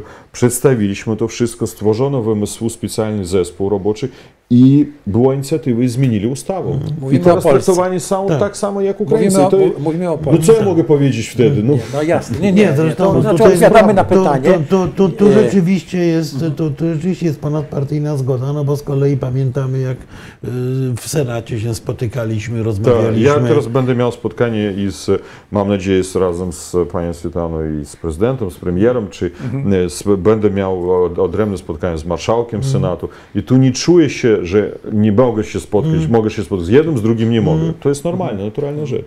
Każdy pyta, czym Tak, możemy czyli- pomóc? Czyli proszę Państwa, jednym jak zobaczymy samochód na, e, z rejestracją białoruską, to nie znaczy, że to jest e, wróg, tylko to może być po prostu. Znaczy najczęściej Naj- to jest y, ktoś, kto, Tak. komu się udało uciec spod władzy Łukaszenki. Podcast Łukaszenki. No to tak. 99,9%. Tak, także te- tych. No to nie no, mamy, ma, ma, mamy e, niezły, my z kolei mamy niezły program stypendialny na uczelniach i stypendium, e, studentów Tak. białoruskich jest dużo. 50 stypendia są tysięcy przyzwoite, Białorusinów w tym tygodniu opublikowano dostało status uchodźcy Tak. czy czym, tymczasowego pobytu tak. na terytorium Polski. Tak, tak, a jest w sumie około 150 tysięcy. Jest, e, je- jest program jest Harbor z kolei, który ma zagospodarować e, e, białoruskich specjalistów do spraw IT i jednocześnie ja muszę je pochwalić, że i w wypadku tego Business Harbor, i w wypadku uczelni, jednym z głównych czynników, czy głównych pytań, które są zadawane tym młodym ludziom z Białorusi, jest czy planujesz wrócić do kraju w momencie, jak się sytuacja To jest zmieni. ważne. To jest ważne, żeby, znaczy, żebyśmy nie stosowali drenażu mózgów, Tak. tylko żebyśmy potraktowali rzeczywiście tych, tych ludzi, bo to, to są Może to, to nie są uciekinierzy, to są emigranci elity, polityczni. elity narodowej. Tak, tak no to, Też to, kształcenie elity to. Jak to dziwnie nie brzmiało, że w Polsce skształtować, ale no, no tak, no, ale no, powinien być to taki hotel. Lambert czy, czy, czy, czy Maison Lafitte y, białoruskie powinny być w tej chwili y, tutaj. Wydaje mi się, że na pytanie, jak pan sobie wyobraża odejście Łukaszenki to, e, w przypadku, no to żeśmy od, od, odpowiedzieli. E, U niego ja cały czas mu mówię, że panie Aleksandrze, czy bez pana, no panie Aleksandrze raczej, trzeba zbierać e, te walizki i jak najszybciej. Jak najszybciej samolotem, gdziekolwiek, bo nie zdąży pan. W tej decydujący Tak. moment nie zdąży. A tu jest ważne pytanie. Pytanie, czy walczący na Ukrainie Białorusini są w stanie stworzyć coś na wzór Legionów Piłsudskiego. Chodzi o liderów. No, myślę, że bardziej tu, tu, tutaj lepszym przykładem byłyby leg- Legiony Dąbrowskiego akurat, Tak. e, niż Piłsudskiego, bo to jednak w innych warunkach e, działały. Masz, No, masz ale, Dąbrowski, tak? tak, e, ale, ale rzeczywiście, czy, czy w, na, na bazie, na, Ja nie, po- oczywiście ja nie tak, chciałbym mówić czy za... na bazie tych e, ludzi, którzy w tej chwili biją się za Ukrainę, którzy ogromnie dużo ryzykują, czy na przykład, no, w cudzysłowie, czy to może być e, zalążek niepodległego, niezależnego wojska białoruskiego? Po pierwsze, to są patrioci, to są bohaterowie, bo oni idą, rozumiejąc, że mogą, idą faktycznie na śmierć i walczą i ryzykują swoim życiem. I dla nich ta walka, ja rozmawiałem z wielu z nimi, jest absolutnie skierowana do jednego celu. Pomóc Ukrainie, ale poprzez to zwyciężyć na Białorusi. I oczywiście i ich intencją, i naszą intencją jest stworzenie e, mocnych struktur. Pytanie powstaje oczywiście z punktu widzenia tej, no tu jak dla dyplomaty również pytam się u pana ambasadorów dyplomaty, że no ciężko stworzenie na dzień dzisiejszy wojska w ramach istniejącego prawa międzynarodowego. Inaczej to było przed tam na przykład drugą wojną światową, tak. przy- przed, w ramach pierwszej wojny światowej. Ale Taki, taką strukturą powinna powstać. Dlatego trzeba mieć na to zgodę władz ukraińskich. E, W jaki sposób ona będzie finansowana i tak dalej. To powstaje wiele zapytań, ale że oni już e, istnieją, walczą na Ukrainie i, do, i więcej, więcej. Wczoraj mnie napisał jeden chłopak. On ciekawy, urodził się na Białorusi, ale tak w jego życiu się stało, że ma paszport rosyjski. Nie mógł dostać się do, do, do, znaczy do wojska e, na Ukrainę, do naszych tych e, chłopaków i prosił o wsparcie, bo chce walczyć. I napisał, że nareszcie jest szczęśliwy, że tam jedzie, ale jest szczęśliwy, że jedzie walczyć. I takich, takich chłopaków Znaczy, jest znaczy nie, niewątliwie ich doświadczenie militarne na Tak, pewno może się przydać, e, no. jakby się e, No, ale dla rodziła. przyszłego wojska to na pewno. To Tak. na pewno. Tutaj jest pytanie Damiana, bardzo ciekawe. Czy przybliżą pa- Państwo skalę represji opozycji? Jakie działania są podejmowane, by kontrolować opozycję i czy takowa na samej Białorusi jeszcze To pan istnieje? ambasador mówił troszkę. No trochę ale- tak. Tylko ale- podziemie. Tylko działalność w podziemiu i podziemie nawet, no ja, ja oczywiście nie mówię to odpowiedzieć za czasów Solidarności, to panowie więcej wiedzą, ale na dzień dzisiejszy ta działalność jest bardzo skomplikowana, bardzo trudna. Dlatego wykorzystujemy z technologii nowoczesnych, które dają możliwość dyskretności. Stwarzamy tak zwane e, grupy mało liczące, trzy osoby, że tylko trzy osoby, jedna z nich może wiedzieć kanał do, do, do kolejnej osoby. nawet nie piątki. Żeby, tak, żeby takie systemy bezpieczeństwa w razie zatrzymania, aresztowania ludzi, że nie mogło nastąpić wykrycie całej sieci. E, I mamy również, i to jest, często pytanie jest, jaki sens istnienia opozycji białoruskiej za granicą? No właśnie w tym jest sens, że tu możemy być takim zapleczem politycznym i technicznym.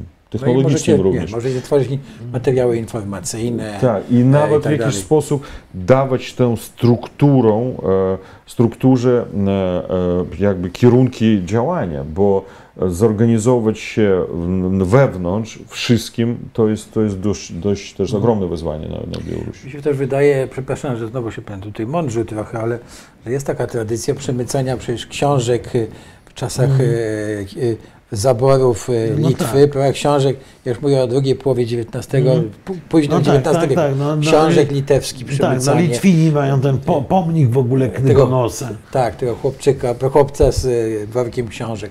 Więc tu jest też przemycanie e, jakichś My wy, teraz wy, uczymy wykładów o... o emerytów w jaki sposób YouTube'em, e, tak, e, no właśnie. żeby mogli Tak, korzystać ale- z YouTube'a, żeby mogli kanał włączyć demokratyczny i zobaczyć też.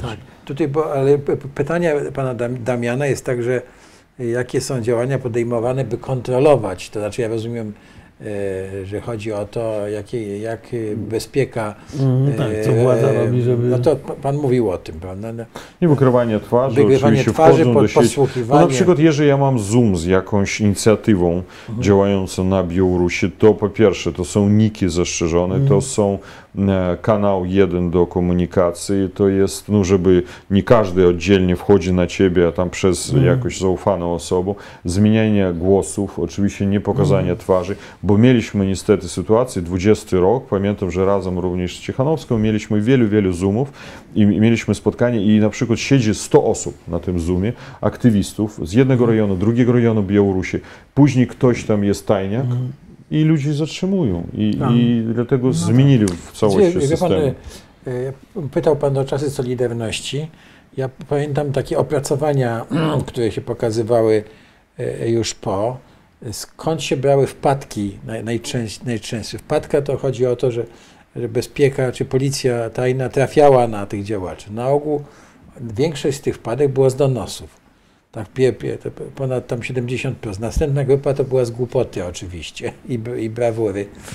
Te, E, teraz dużo, dużo zmniej jest donosów. tak. Było niestety w 20 roku, kiedy dzwonili na milicję sąsiedzi, i Mhm. którzy niestety informowali, ale później cyberpartyzanci wykryli te Mhm. wszystkie osoby, opublikowali listę wszystkich tych ludzi, a później e, zaczęli e, inne inicjatywy dzwonić do tych ludzi. I pytać Tak, się, no to- a jak pan się czuje, jak pani się czuje, a dlaczego pani na przykład e, była donosicielem na swojego sąsiada i to, i to teraz jakaś taka sytuacja się unormowała mniej więcej. E, Ja tu przewijam jeszcze te pytania.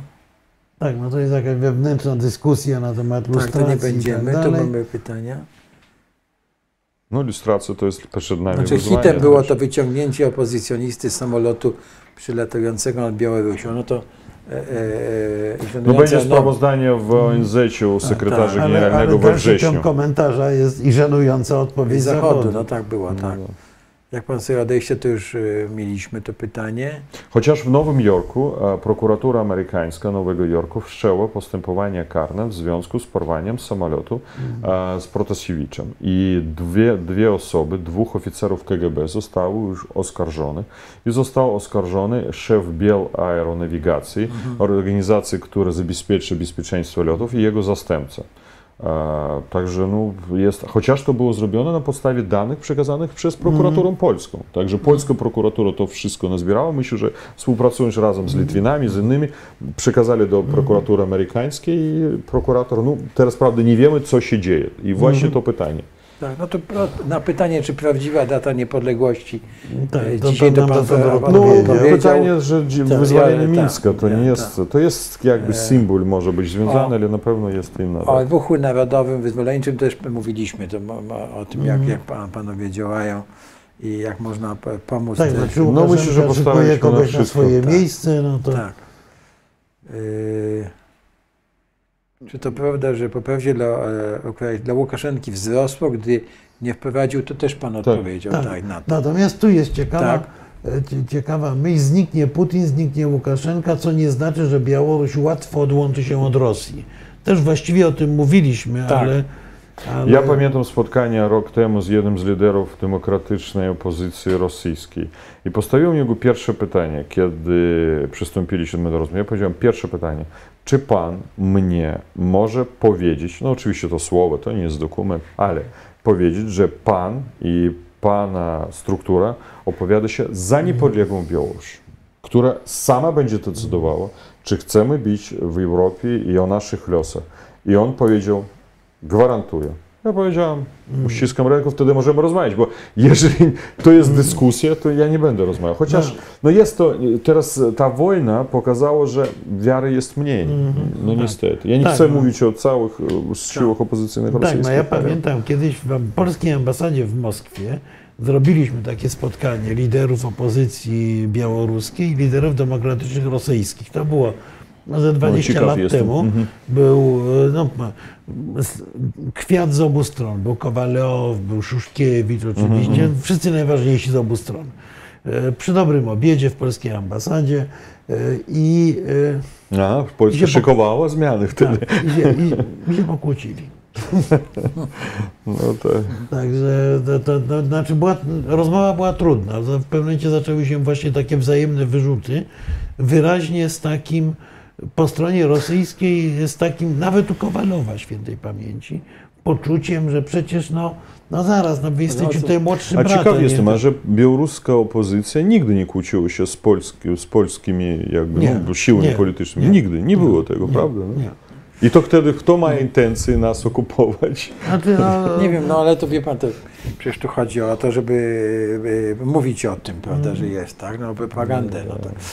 Ja sobie nie, nie, nie widzę, muszę powiedzieć, y, w ogóle y, wśród znajomych, w, opiniach, nawet naj, najgłupszych, czy nawet y, tych narodowców polskich nie widzę tendencji, żeby ok- okupować czy zabywać Białorusi, Nie, no jakieś oczywiście, że nie. tereny, W nawet ogóle Ukrainie nie nie. istnieje takiego tematu. takiego I kiedy ja słyszę no. to od Łukaszenki i od propagandy, która mówi To to, jest- każdego, to każdego dnia, to wyobraźcie sobie, od rana do wieczora oni wbijają w mózg Białorusinów, że Polska chce bo- okupować Białoruś. Pod tym względem chyba odrobiliśmy lekcję, jeśli chodzi o, o, po Polaków, prawda? Ale po ważne, zmienili. ważne, żeby tą lekcję nie odrobiła Rosja i propaganda Łukaszenki nie, na Białorusinów. A dla, a Bo ja też tego się boję. Zupełnie inaczej. Tak. Przecież naprawdę e, trzy razy wiem o tym, że Putin w rozmowach z polskimi politykami używał argumentu, że przecież Lwów jest polskim miastem.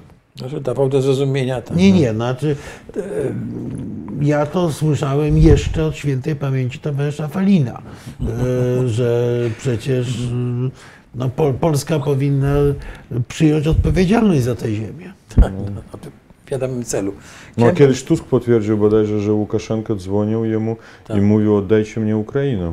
No też to, to Tak, tak, no, no tak. Tak, ale e, chciałem pana zapytać, to było pytanie o różnice religijne, że wojna wybucha przez różnice religijne, co jest w ogóle jakimś dziwnym stwierdzeniem, to ale, ale nie, ale no. czy, czy w ogóle istnieje coś takiego jak jakaś kwestia religijna na Białorusi? Czy, Czy jest to problem? czy jest to problem, Moim e, zdaniem- że, czy kościoły... czy Jestem, kult- jestem prawosławnym człowiekiem wierzącym, Tak. mnie ciężko mówić na ten temat, ale powiem tak, że oczywiście zniechęcenie istnieje wśród Białorusinów w związku z tym, że cerkiew prawosławna mm, też nie poparła Białorusinów w 2020 roku.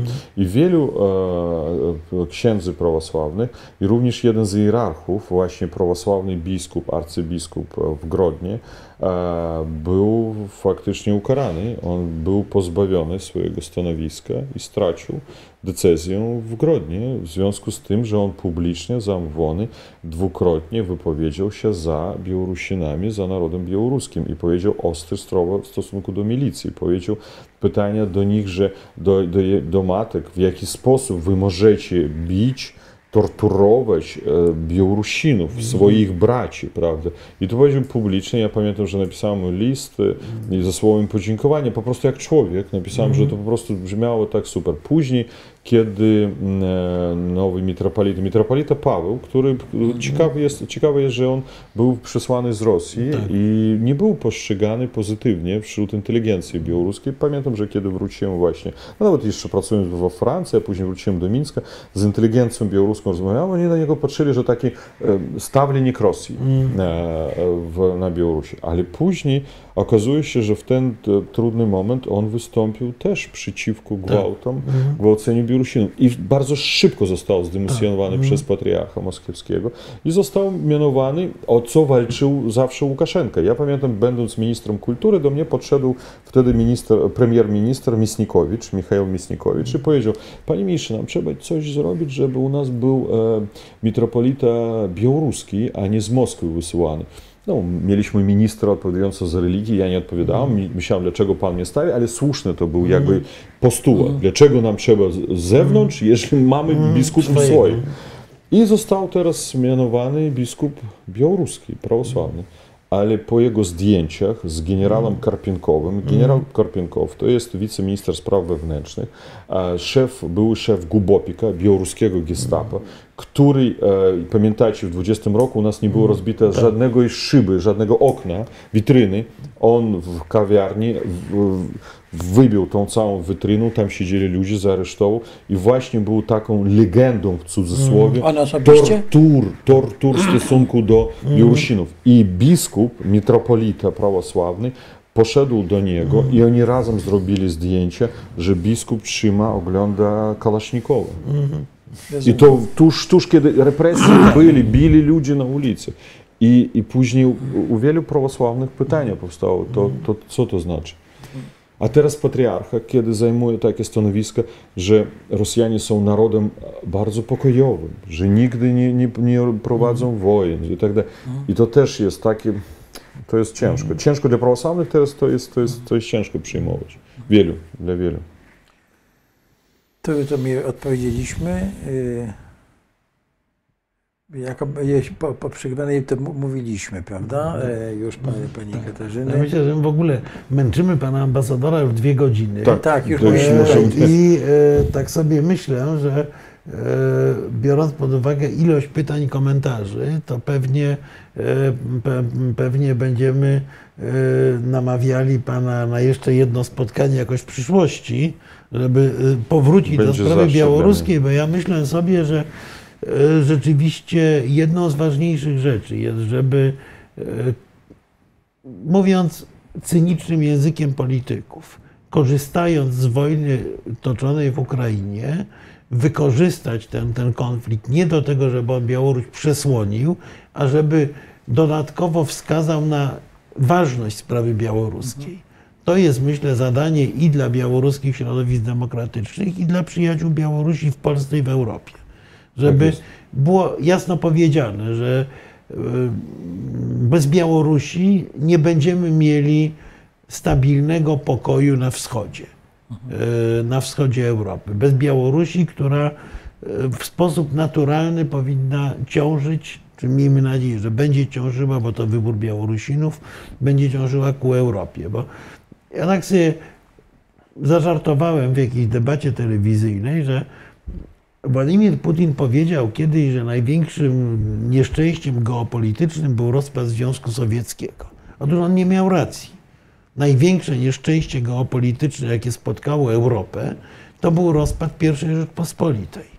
Bo dopiero wtedy, kiedy rozpadła się Rzeczpospolita, to e, Rosja wkroczyła do, do europejskiej polityki. Wcześniej Rosja była poza Europą. Nawet jeżeli były jakieś małżeństwa dynastyczne, coś takiego, Rosja była poza polityką europejską. A Rosja na Europę jest za duża. E, Tak, ale nie wiem, nie wiem, czy Twoją opinię by podzielił, tę historyczną opinię, bardzo ciekawą, muszę powiedzieć. Ale I nie, to- ale i, i trafną w dużej pamiętajmy, mierze, czy Pan pamiętajmy że. Rzeczpospolita no, była pewnym bytem politycznym. Potem tę Rzeczpospolitą przecież ten pomysł Rzeczpospolitej był w istocie stał u podstaw myślenia zarówno Piłsudskiego, kiedy Piłsudski chciał stworzyć federację narodów e, No różnie to... oddzielających Właśnie, Polskę od historię, tak. Rosji. Tak, właśnie. To oczywiście jest inaczej oceniane w historiografii białoruskiej, ale e, nie wiem, czy pan ambasador e, czytał taki znakomity tom dokumentów przygotowany przez profesora Mędrzeckiego. E, Sprawa polsko-białoruska 1918-20.